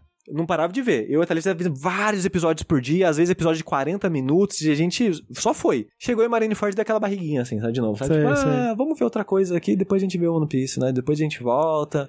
Vamos ver. E por essa decepção, assim, sabe? Essa enrolação, umas, umas conclusões que, tipo, vai vir mil pessoas defender, tipo, a, o Ace ter voltado. Não faz sentido nenhum pra mim o Ace ter voltado, sabe? Tipo, ele não devia ter voltado. Voltado? Voltado É, pra tipo- salvar o Barba Branca, pra... Ah, tá. Sim, sim, sim, sim. E, e- e ele não volta pra salvar o É, Barba ele Branca. volta porque o moço come... o Akainu começa a ofender o Barba Branca. Isso, exatamente. Ele volta porque ch- chama ele de fraco, basicamente. É, que é algo 100% que o Luffy faria também. É. Não, Uhum. mas a parada é, o Lu, nem o Luffy fez. Eu, é, eu concordo. É algo que em outro arco, em outra situação, o Luffy faria. Concordo, consigo ver o Luffy fazendo isso em qualquer outra. Eu até fiquei surpreso que ele não fez. Mas, da- dada a situação que nem o Luffy foi, o Ace voltar, eu fiquei tipo. Mas é, eu... Eu, eu, eu, eu não fiquei triste. Aham. Eu não fiquei chocado. Eu, não, eu só fiquei tipo, putz, é sério que é essa justificativa? Ele poderia ter criado outras situações mais interessantes. Mas eu, eu acho que condiz demais com a construção do personagem do Ace até ali, É, viu? Tipo, mas, eu acho que mas, o... E com a Kainu também, eu sinto que condiz, sabe?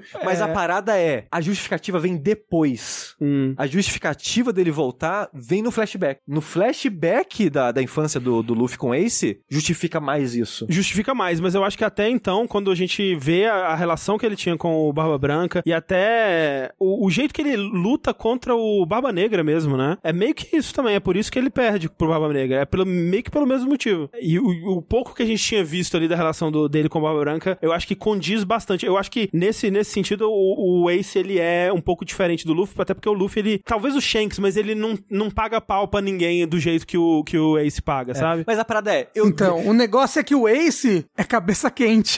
Não, não.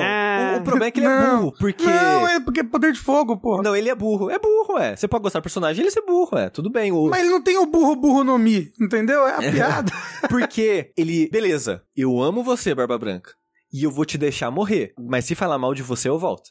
É isso aí. Entendeu? Aí ele... E, é, e ele... E o Marco, o resto todo mundo sabe o que vai acontecer. Porque ele fala, ó... ele tá fazendo um sacrifício. Não deixa o sacrifício ser em vão. Deixou. Deixou, deixou. Deixou, entendeu? Não, mas ó, é uma puta quebra de expectativa, É, assim. que- mas, mas, eu- mas o que eu tô falando é, tudo bem ele morrer, e merecido ele morrer. A maneira que ele morreu, pra mim, não me convenceu, assim, sabe? Não me ganhou, não gostei. Fiquei... Mas te surpreendeu. Porque você lembra que a gente tava falando que, tipo, você sabia ah, que não, o não. Ace ia É, morrer. me surpreendeu de terem tirado ele, de É, fato. exato, Isso é. me surpreendeu. É. pra aquilo, sabe? E foi pior ainda, sabe? Sei. Se tivesse só um guardinha qualquer cortado a cabeça Ah, dele na espada, eu teria achado menos pior do que foi ali, Não, sabe? não, não, não. Eu, eu, gosto, eu gosto muito porque, tipo, eu, eu vi, já vi essa saga, acho que uma vez no anime e algumas vezes no, no, no mangá. Vo- vo- vo- vo- você viu no anime sem, sem ser One Piece? Eu acho que quando eu vi com a Clarice foi One Piece já. Ah, ok, ok. E toda vez eu acho que o Ace vai sobreviver. É. Toda vez eu acho que, peraí, eu tô vendo uma, uma versão diferente aqui, eles É, mudaram? Talvez dessa vez que eu assista ele sobreviva, né? Eu acho que dessa vez vai dar, né? Eu acho, nossa, acho incrível, cara. O Gabriel falou uma coisa que é realmente que é. Eu acho que o sushi sempre se decepciona quando os personagens são burros. E é verdade. É. Toda É, vez tipo- que o personagem é burro, o sushi, o sushi fica puto. Fala, Para de ser burro, caralho. É, mas, mas o, o meu problema burro. é a burrice como artifício pra avançar a história pra Entendi, um caminho entendi, que a entendi. pessoa quer, sabe? Porque ele podia ter morrido naquela pose, protegendo o Luffy pra aquele mesmo cara, mas numa situação mais interessante, sabe? Pra mim, pra mim. Uhum, uhum. É, vo- vocês aparentemente acham válidos e gostam que ele voltou pra proteger Eu a acho honra do Barba maravilhoso. Branca, não, sabe? acho incrível. Não, não gosto, eu fico puto com o Ace, porque ele joga fora o esforço das outras pessoas, mas eu compro. Eu compro o personagem fazer isso, sabe? Uhum. Porque ele é burro. Ele é um pouco burro. Assim, Rogerinho. Ele é, ele é- ele é um pouco burro e ele foi construído como um personagem sendo um pouco É. burro. Ele é um personagem que tem uma tatuagem que é A, S, cru- o X no S, C, E no braço. Porque ele, Uhum. Que ele errou. escreveu errado. Mas não é, é porque é o S do Sabo. Exato. Essa, Não. essa é meio que a desculpa depois. Tem o isso? S corta... Não, mentira, não sei. Não, não tem nada disso. Porque não tem, Tem um L no meu coração. Não tem L Se ali. você ler ao contrário, SA de A de Ace e o BO tá em Mas tinta porra, aí ele invisível. cagou pro Luffy? Não, é que o Sabo é o melhor amigo dele. É. Mas porra, o Luffy é o irmão dele, cara. Mas o Sabo também era. Mas então, tatuou os dois, né? Pelo amor de Deus. É que, o- não, vamos ser sinceros, né? O Sabo era o irmão favorito, assim, né? O Luffy tá- era o irmão que tava ali na Pô, situação. o Sabo né? tinha um Foi- chapéu. foi- o Luffy não foi tinha irmão- chapéu, né? foi Ah, irmão já que eu cresci já. porque porra. o Sabo foi embora, É. sabe? É, o Luffy tá vivo, né? Então, tem- então não precisa tatuar. Só quando morrer a gente tatua. É, e sabe o que é o triste, André? Até porque não tatua pessoas vivas, né? Vai que ela faz uma merda. E sabe Espera que- morrer, vai E, e, sabe o que é triste, O que André? é triste? Você tem aqueles três bonecos ali, Eu tenho, né? Tem. Mas então, eu tomei esse spoiler com esses três bonecos. É. Foi, quando, foi quando eu tomei esse spoiler. E eu já, e eu já sabia de capa de jogo também. É, né? É, Ah, algum One Piece de pirata É. tinha ele o, na o, chave. mesmo, o tinha Tengu, Tengu Maru que está aqui com a gente, ele tomou um monte de spoiler por causa de jogo, né, Tengu? Sim, uma pá, uma porrada. O P- Pirate Warriors, né? Sim, sim, as capas de Pirate Warriors é tudo spoiler. É, foda. As capas e o jogo, você chegou a jogar? Ah, algum? já- não, o jogo em si, o jogo em si também. É. Agora, agora, dito isso, Ah. de- depois desse flashback, que eu gostei muito, uma das coisas favoritas de One Piece é esse flashback da infância deles, Do, do, do Luffy, né? invejo as três estátuas do André, dos três juntos, assim. Invejo. Mas assim, melhor boneco. Porra, Jinbei foda também. Oh, e o, o Mr. Chu, o Ivankov também, bons bonecos também. É o Mr. Chu? é o Mr. e, Chu, né? e, ó, gostei muito do Ivankov. Gostei muito. É bom, é bom. Tenho, Bom boneco. tenho medo de algumas coisas que o Oda possa fazer com o personagem. Mas. Mas é- ele é, ele é puro. Como é que é? Aquele musical que a Thalissa ama. Ela, ela pegou, Rafa, né? Rafa, sabe que eu falei que o Oda tem clichês de personagem? Uhum. Ele tem uns cinco inspirado no Rock Horror Picture Show. Isso. Eles têm vários, ele tem vários personagens que é o Tim Curry. Esse é só o Tim Curry cuspido escarrado. Isso, Mas exato. ele tem vários outros que é inspirado em pose, estilo, roupa e coisas do tipo. Né? É, mas eu imagino que a Thalissa deva, deva ter gostado quando ele aparece fazendo um musical ali, né? Quando ele descobre o barzinho secreto dele lá na No- prisão. nossa, a, a parte do Luffy com, com o veneno. Ó, ó, Magellan, Ma- Magellan não, o, o, o, o cara do balé lá, o bo- Mr. Chu, Mr. Chu, bom demais. porra. Bom demais. Que Você não só, olha, é que One Piece é One Piece, né? É, Senti, viu? senti o também. sacrifício ali ba- bateu. Bateu, aquele bom, bom Bateu. momento, bom momento. Porra, fez o personagem pra mim ali. É. Não, e- Ele, ele, em pedal é ele. É. Não, ele é, o, e- é o maior é herói que já ele. viveu. Em pedal pra mim é ele O Bug. e o vice-guarda lá. O... Que é o cara que quer o cargo de, de líder. é bom Ele é muito bom. Assim, ó, ele tem ótimos personagens em pedal. O, o chefe guarda lá, o... O Magellan. Magellan. Magellan. Acho muito, bom. Acho ele muito, bom. também. Ele é um excelente vilão. É outro vilão daqueles que, tipo, caralho, o Luffy não tem a menor chance. eu não vejo a hora dele aparecer de novo em alguma situação. Porque o outro cara, mais porque ele é, porque ele é engraçado, né? E porque precisava desse personagem fazendo vista grossa pra essa situação, porque ele queria que desse errado, Aham. porque ele queria o cargo. E faz sentido e é engraçado, sabe? O Bug também é legal nessa... nessa... Ah, é que o, Ele, é- eu, acho- eu só acho ele chato. Eu acho ele legal. Pra ser sincero, sabe? Eu acho muito engraçado como o Bug, ele não tem a Akuma no Mi de se separar do corpo. Ele tem a Akuma no Mi de qualquer bosta que ele faça é a favor dele. Tudo que ele faz, tu- tudo as pessoas acham que é ele. Não, caralho, ele é o cara Ele é mais foda do empresário, mundo. ele cai é- pra cima. Ele cai pra cima, exato. É, a Akuma no Mi dele que ele cai pra Rafa, cima. Eu não quero citar nomes aqui, mas parece até um, um grupo aí que paga pau pra um merda, né? Que existe aí. Que tudo que o merda fala, as pessoas defendem e criam uma justificativa pra aquilo ter sido positivo. Eu não sei de quem É, você tá você falando, eu resumiu várias coisas da É, internet pode- agora. Você pode estar falando de qualquer pessoa. É, É. aquela pessoa lá. É daquela Aquela que vocês estão pessoa lá é pensando. foda, porra. É, o Mr. Tree é bem chato também. Ah, eu gosto. Você é o da vela? É o da vela, é. eu- É, ok. é, Sabe o que? Eu, eu gosto dele com o Luffy, agindo junto com o Luffy, tipo, dando o. a- armadurando o Luffy pra ele poder atacar o Magellan. Ah, eu esse gosto. momento é eu- legal. não, não, né? e- o poder dele tem usos interessantes. O personagem eu acho chato. Sim, sim. Mas, é, é- mas ele é um cara meio chatão mesmo, né, o Mr. Tree. É. É, o, Ji- o Jinbei, até agora, ele não teve tanto momento pra brilhar assim, que eu, eu sei que ele é, ele é favorito da galera. É, eu, eu sei, que eu acho que ele é o favorito do, do Rick, o André gosta muito dele. Eu acho que é o meu personagem favorito de One Piece, é. Então eu sei que muitas pessoas gostam muito dele. Gostei do que eu vi até agora.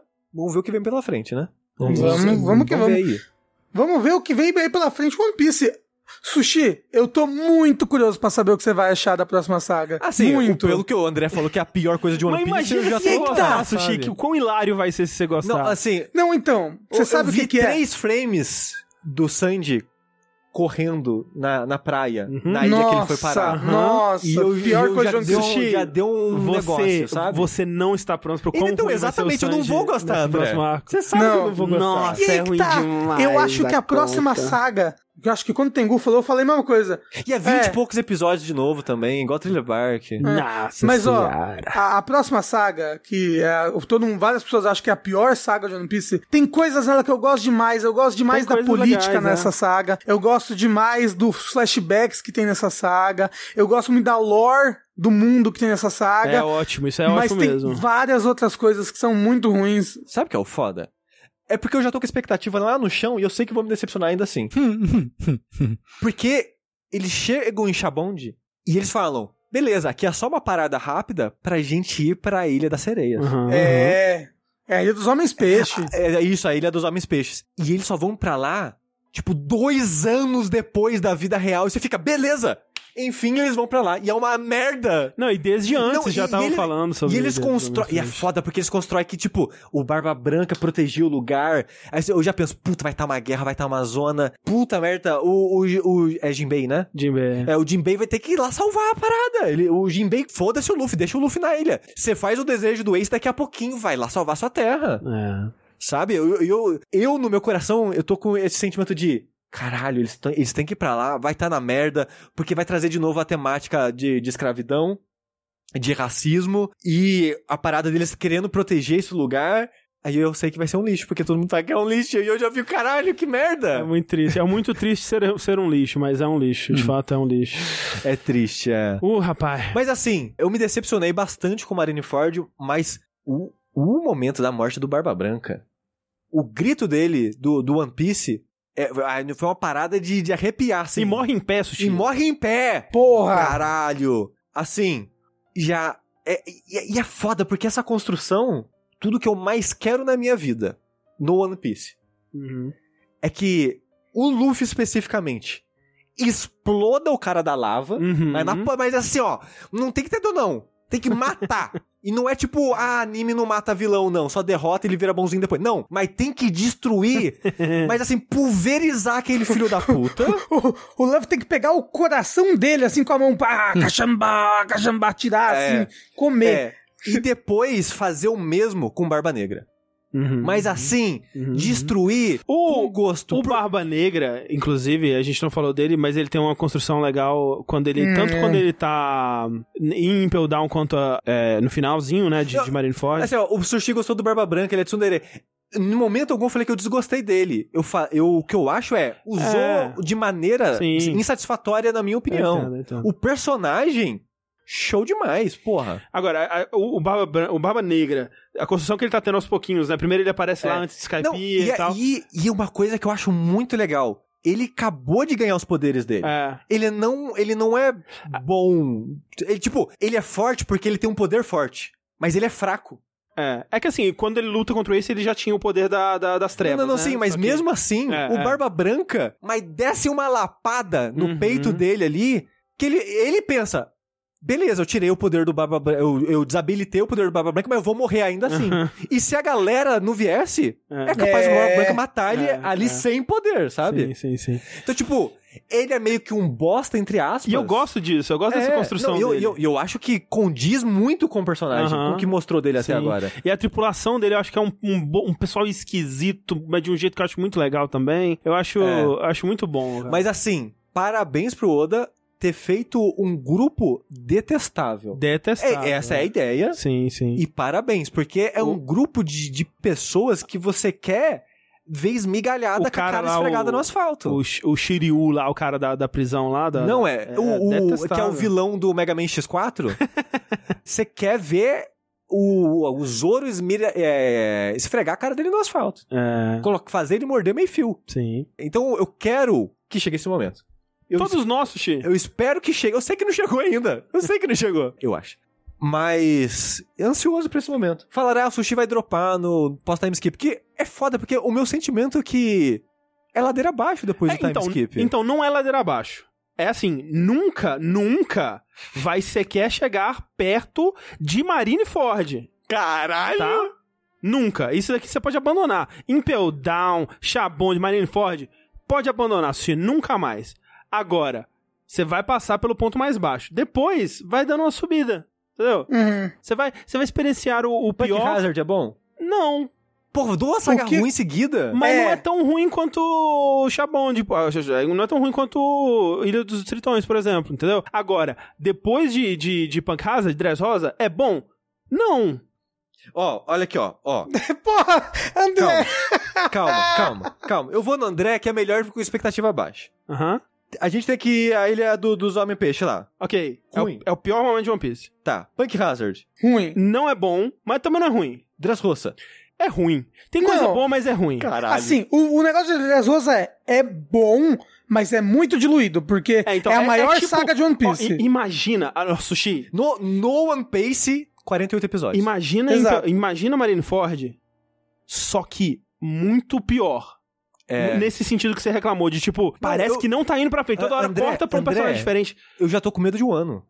Tô preocupadíssimo com o ano. Então, é que o ano, é- ele, é que assim, o lance de Dress Rosa pra mim é que é uma saga que ela, ela poderia ter sido resolvida em met- literalmente, sem exagero, em metade do tempo, assim, com folga. Eles esticam. O ano eu não sinto isso. O ano, tipo, eu acho que no momento que tá, André, como eu falei, tem uma André, luta. Tá, tá há um ano da vida real em uma luta. Exato, eu concordo. Essa lu- é, E dito isso, faz uns 50 capítulos que eu não acompanho. Eu, eu, eu acompanhei. Na verdade, deve fazer uns 40 capítulos que eu acompanho. Mas essa luta que tá, eu nem sei o que, que tá acontecendo nela. Mas eu acho que já devia ter acabado, porque tá um ano nessa luta. Um ano. Mas o lance é que. Mas, mas é, a gente, a gente É, viu. é a- literalmente um ano. A gente viu, é. Começou em janeiro do ano passado. É. de- janeiro de Meu 2021. Isso. Assim, eu tô 30 capítulos atrasado, então. Mas o lance é. o seguinte: até aí, pelo menos, e eu não sei, talvez lendo essa luta, eu perceba que é justificado ela durar um ano. Não sei. Agora, É porque tá em um ano, entendeu? Exato.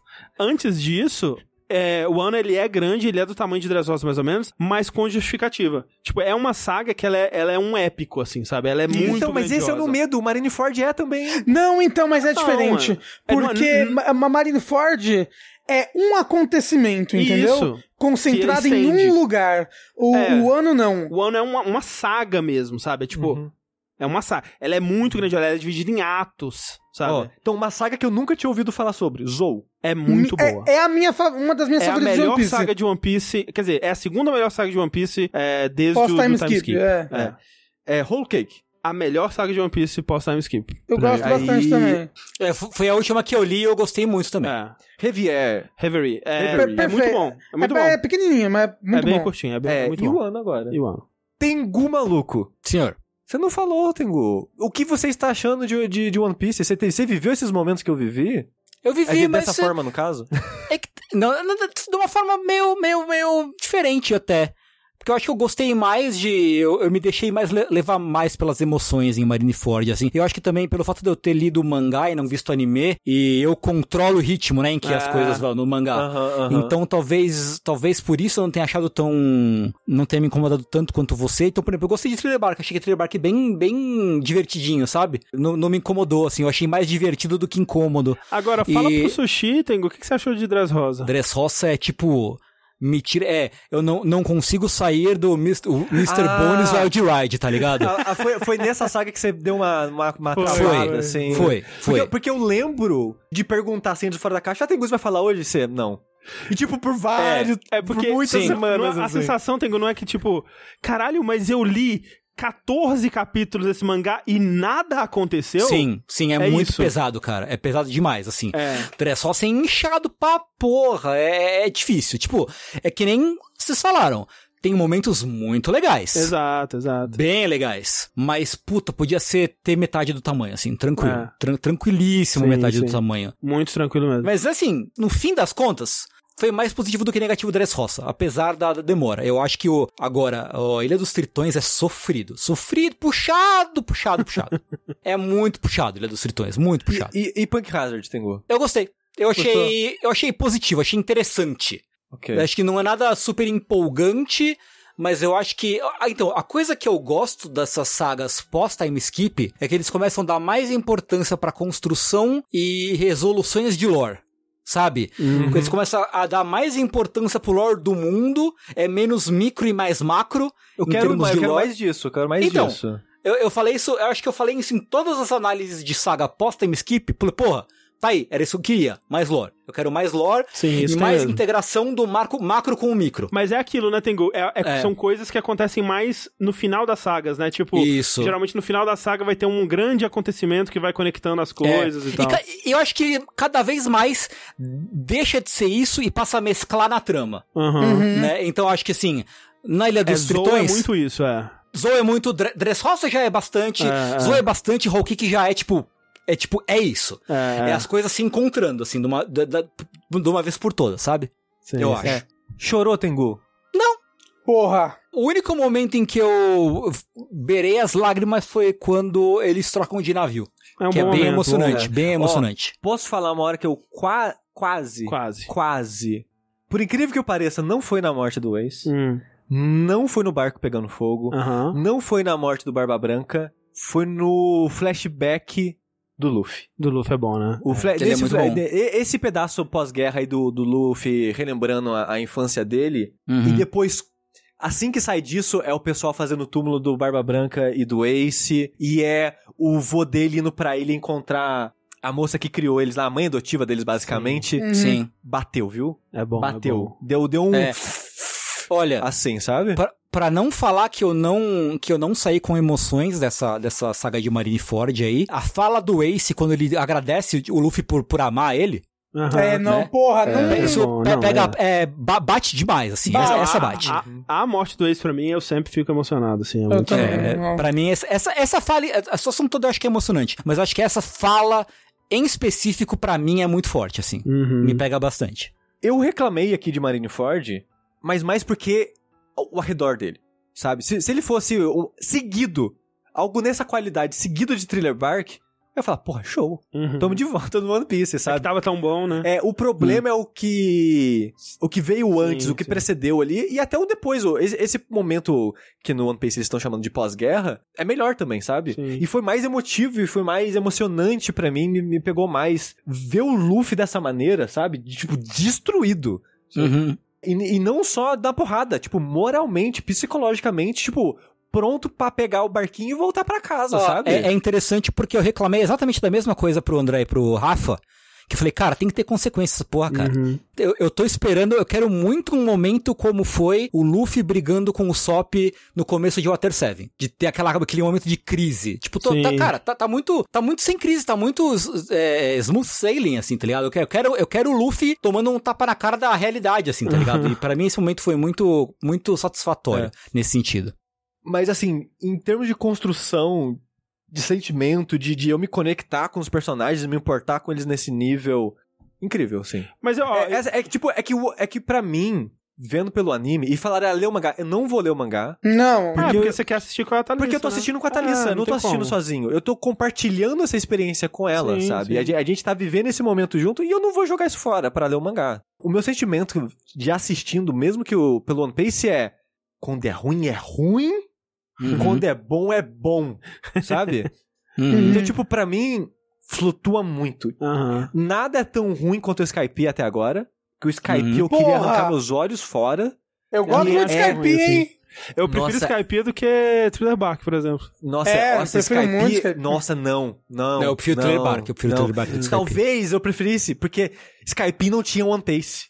Ah, Skype hum. foi na moral. Ah, Sim, então, sim. é. E foi puta que. Nossa. hum, ruim pra caralho. Nossa senhora, gente. Nossa, é muito ô, ruim. Sushi, Sushi, se você visse One Piece, assim, Thriller Bark, sem ser no, no One Piece, não, e as sagas depois também, você visse pós-time skip, sem ser um One Piece, Sushi, você tinha uma síncope, a gente ia te abandonar aqui em vida, acabou. Porque Não, tinha é... o bloco do One Piece, aí chega o sushi babando, assim, catapulta. É. Tipo, e, e, tipo, talvez o One Piece real- realmente salvou, porque essa parte pra mim foi tão boa que eu falei, foi 70 e poucos episódios. Foi voando pra mim. Se me perguntasse, eu falava, ah, foi, acho que, sei lá, 50 no máximo? Tipo um full metal assim, sabe? Aham.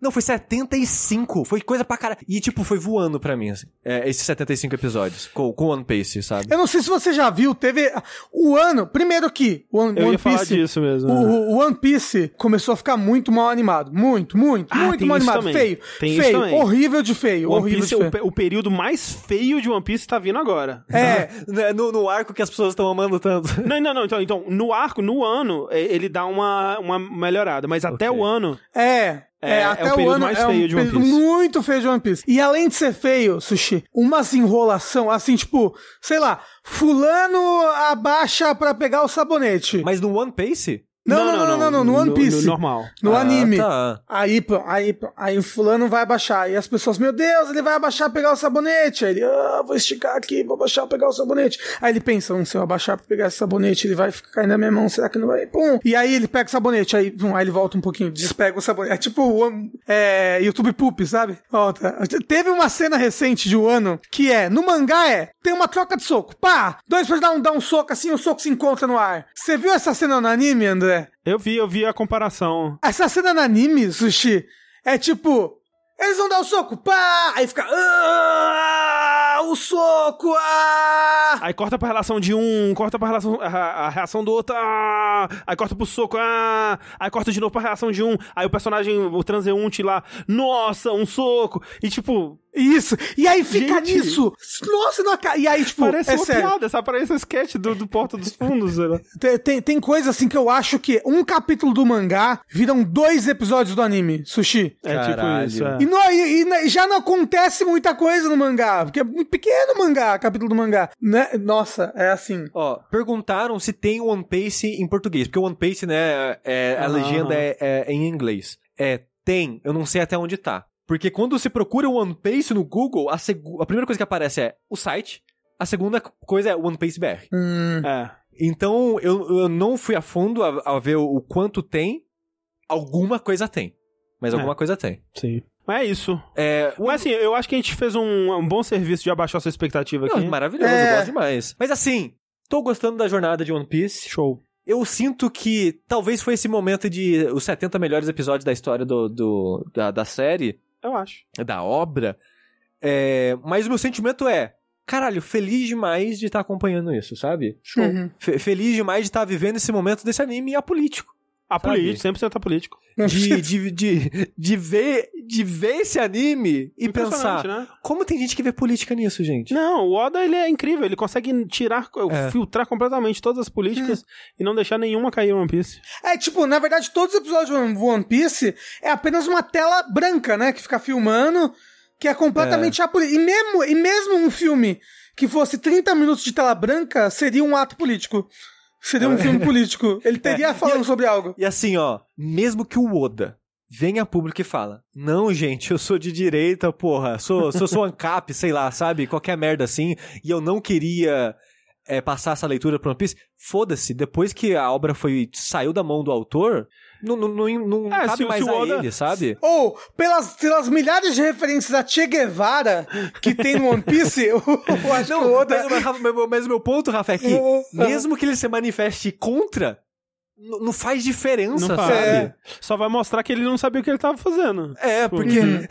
é isso. Tá lá. One Piece, feliz demais, desculpa ter falado muito, gostei demais de tudo que aconteceu. Porra, é isso aí, vamos, vamos ver mais One Piece. Mentira, eu vou parar porque eu preciso ver outras coisas que tem Não, muita coisa vai ver One no Piece. mundo. Vai ver One É isso que- Piece. não, sabe o que eu quero? Sabe o que eu quero mesmo? Ah. Assim, Assistir Hunter x Hunter. exatamente. Ah. O, o que eu mais quero mesmo é ir pro Hunter x Hunter. Eu queria também, viu? Então bora. eu confesso que eu.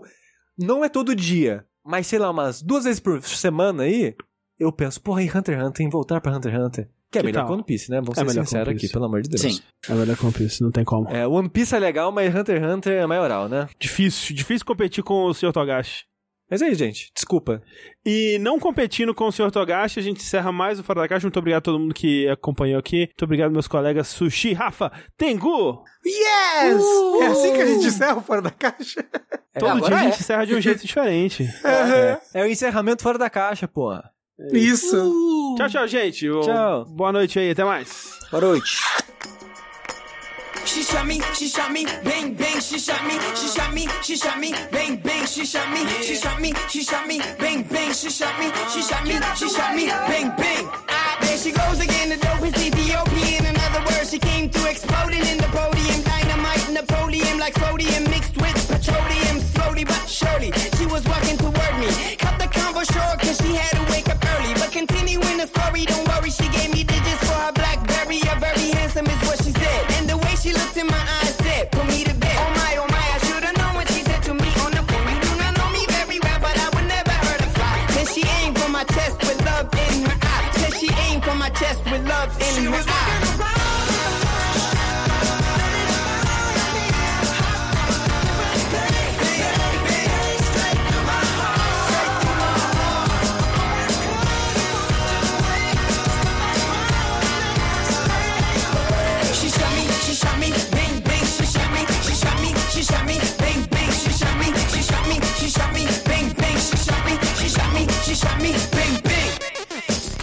And she's so hot, she's a scorchian, Killing me softly, Lauren or Kevorkian. Couldn't tell if she's cuckoo or corky when asked her, her name and she said, call me 10. Testing, testing.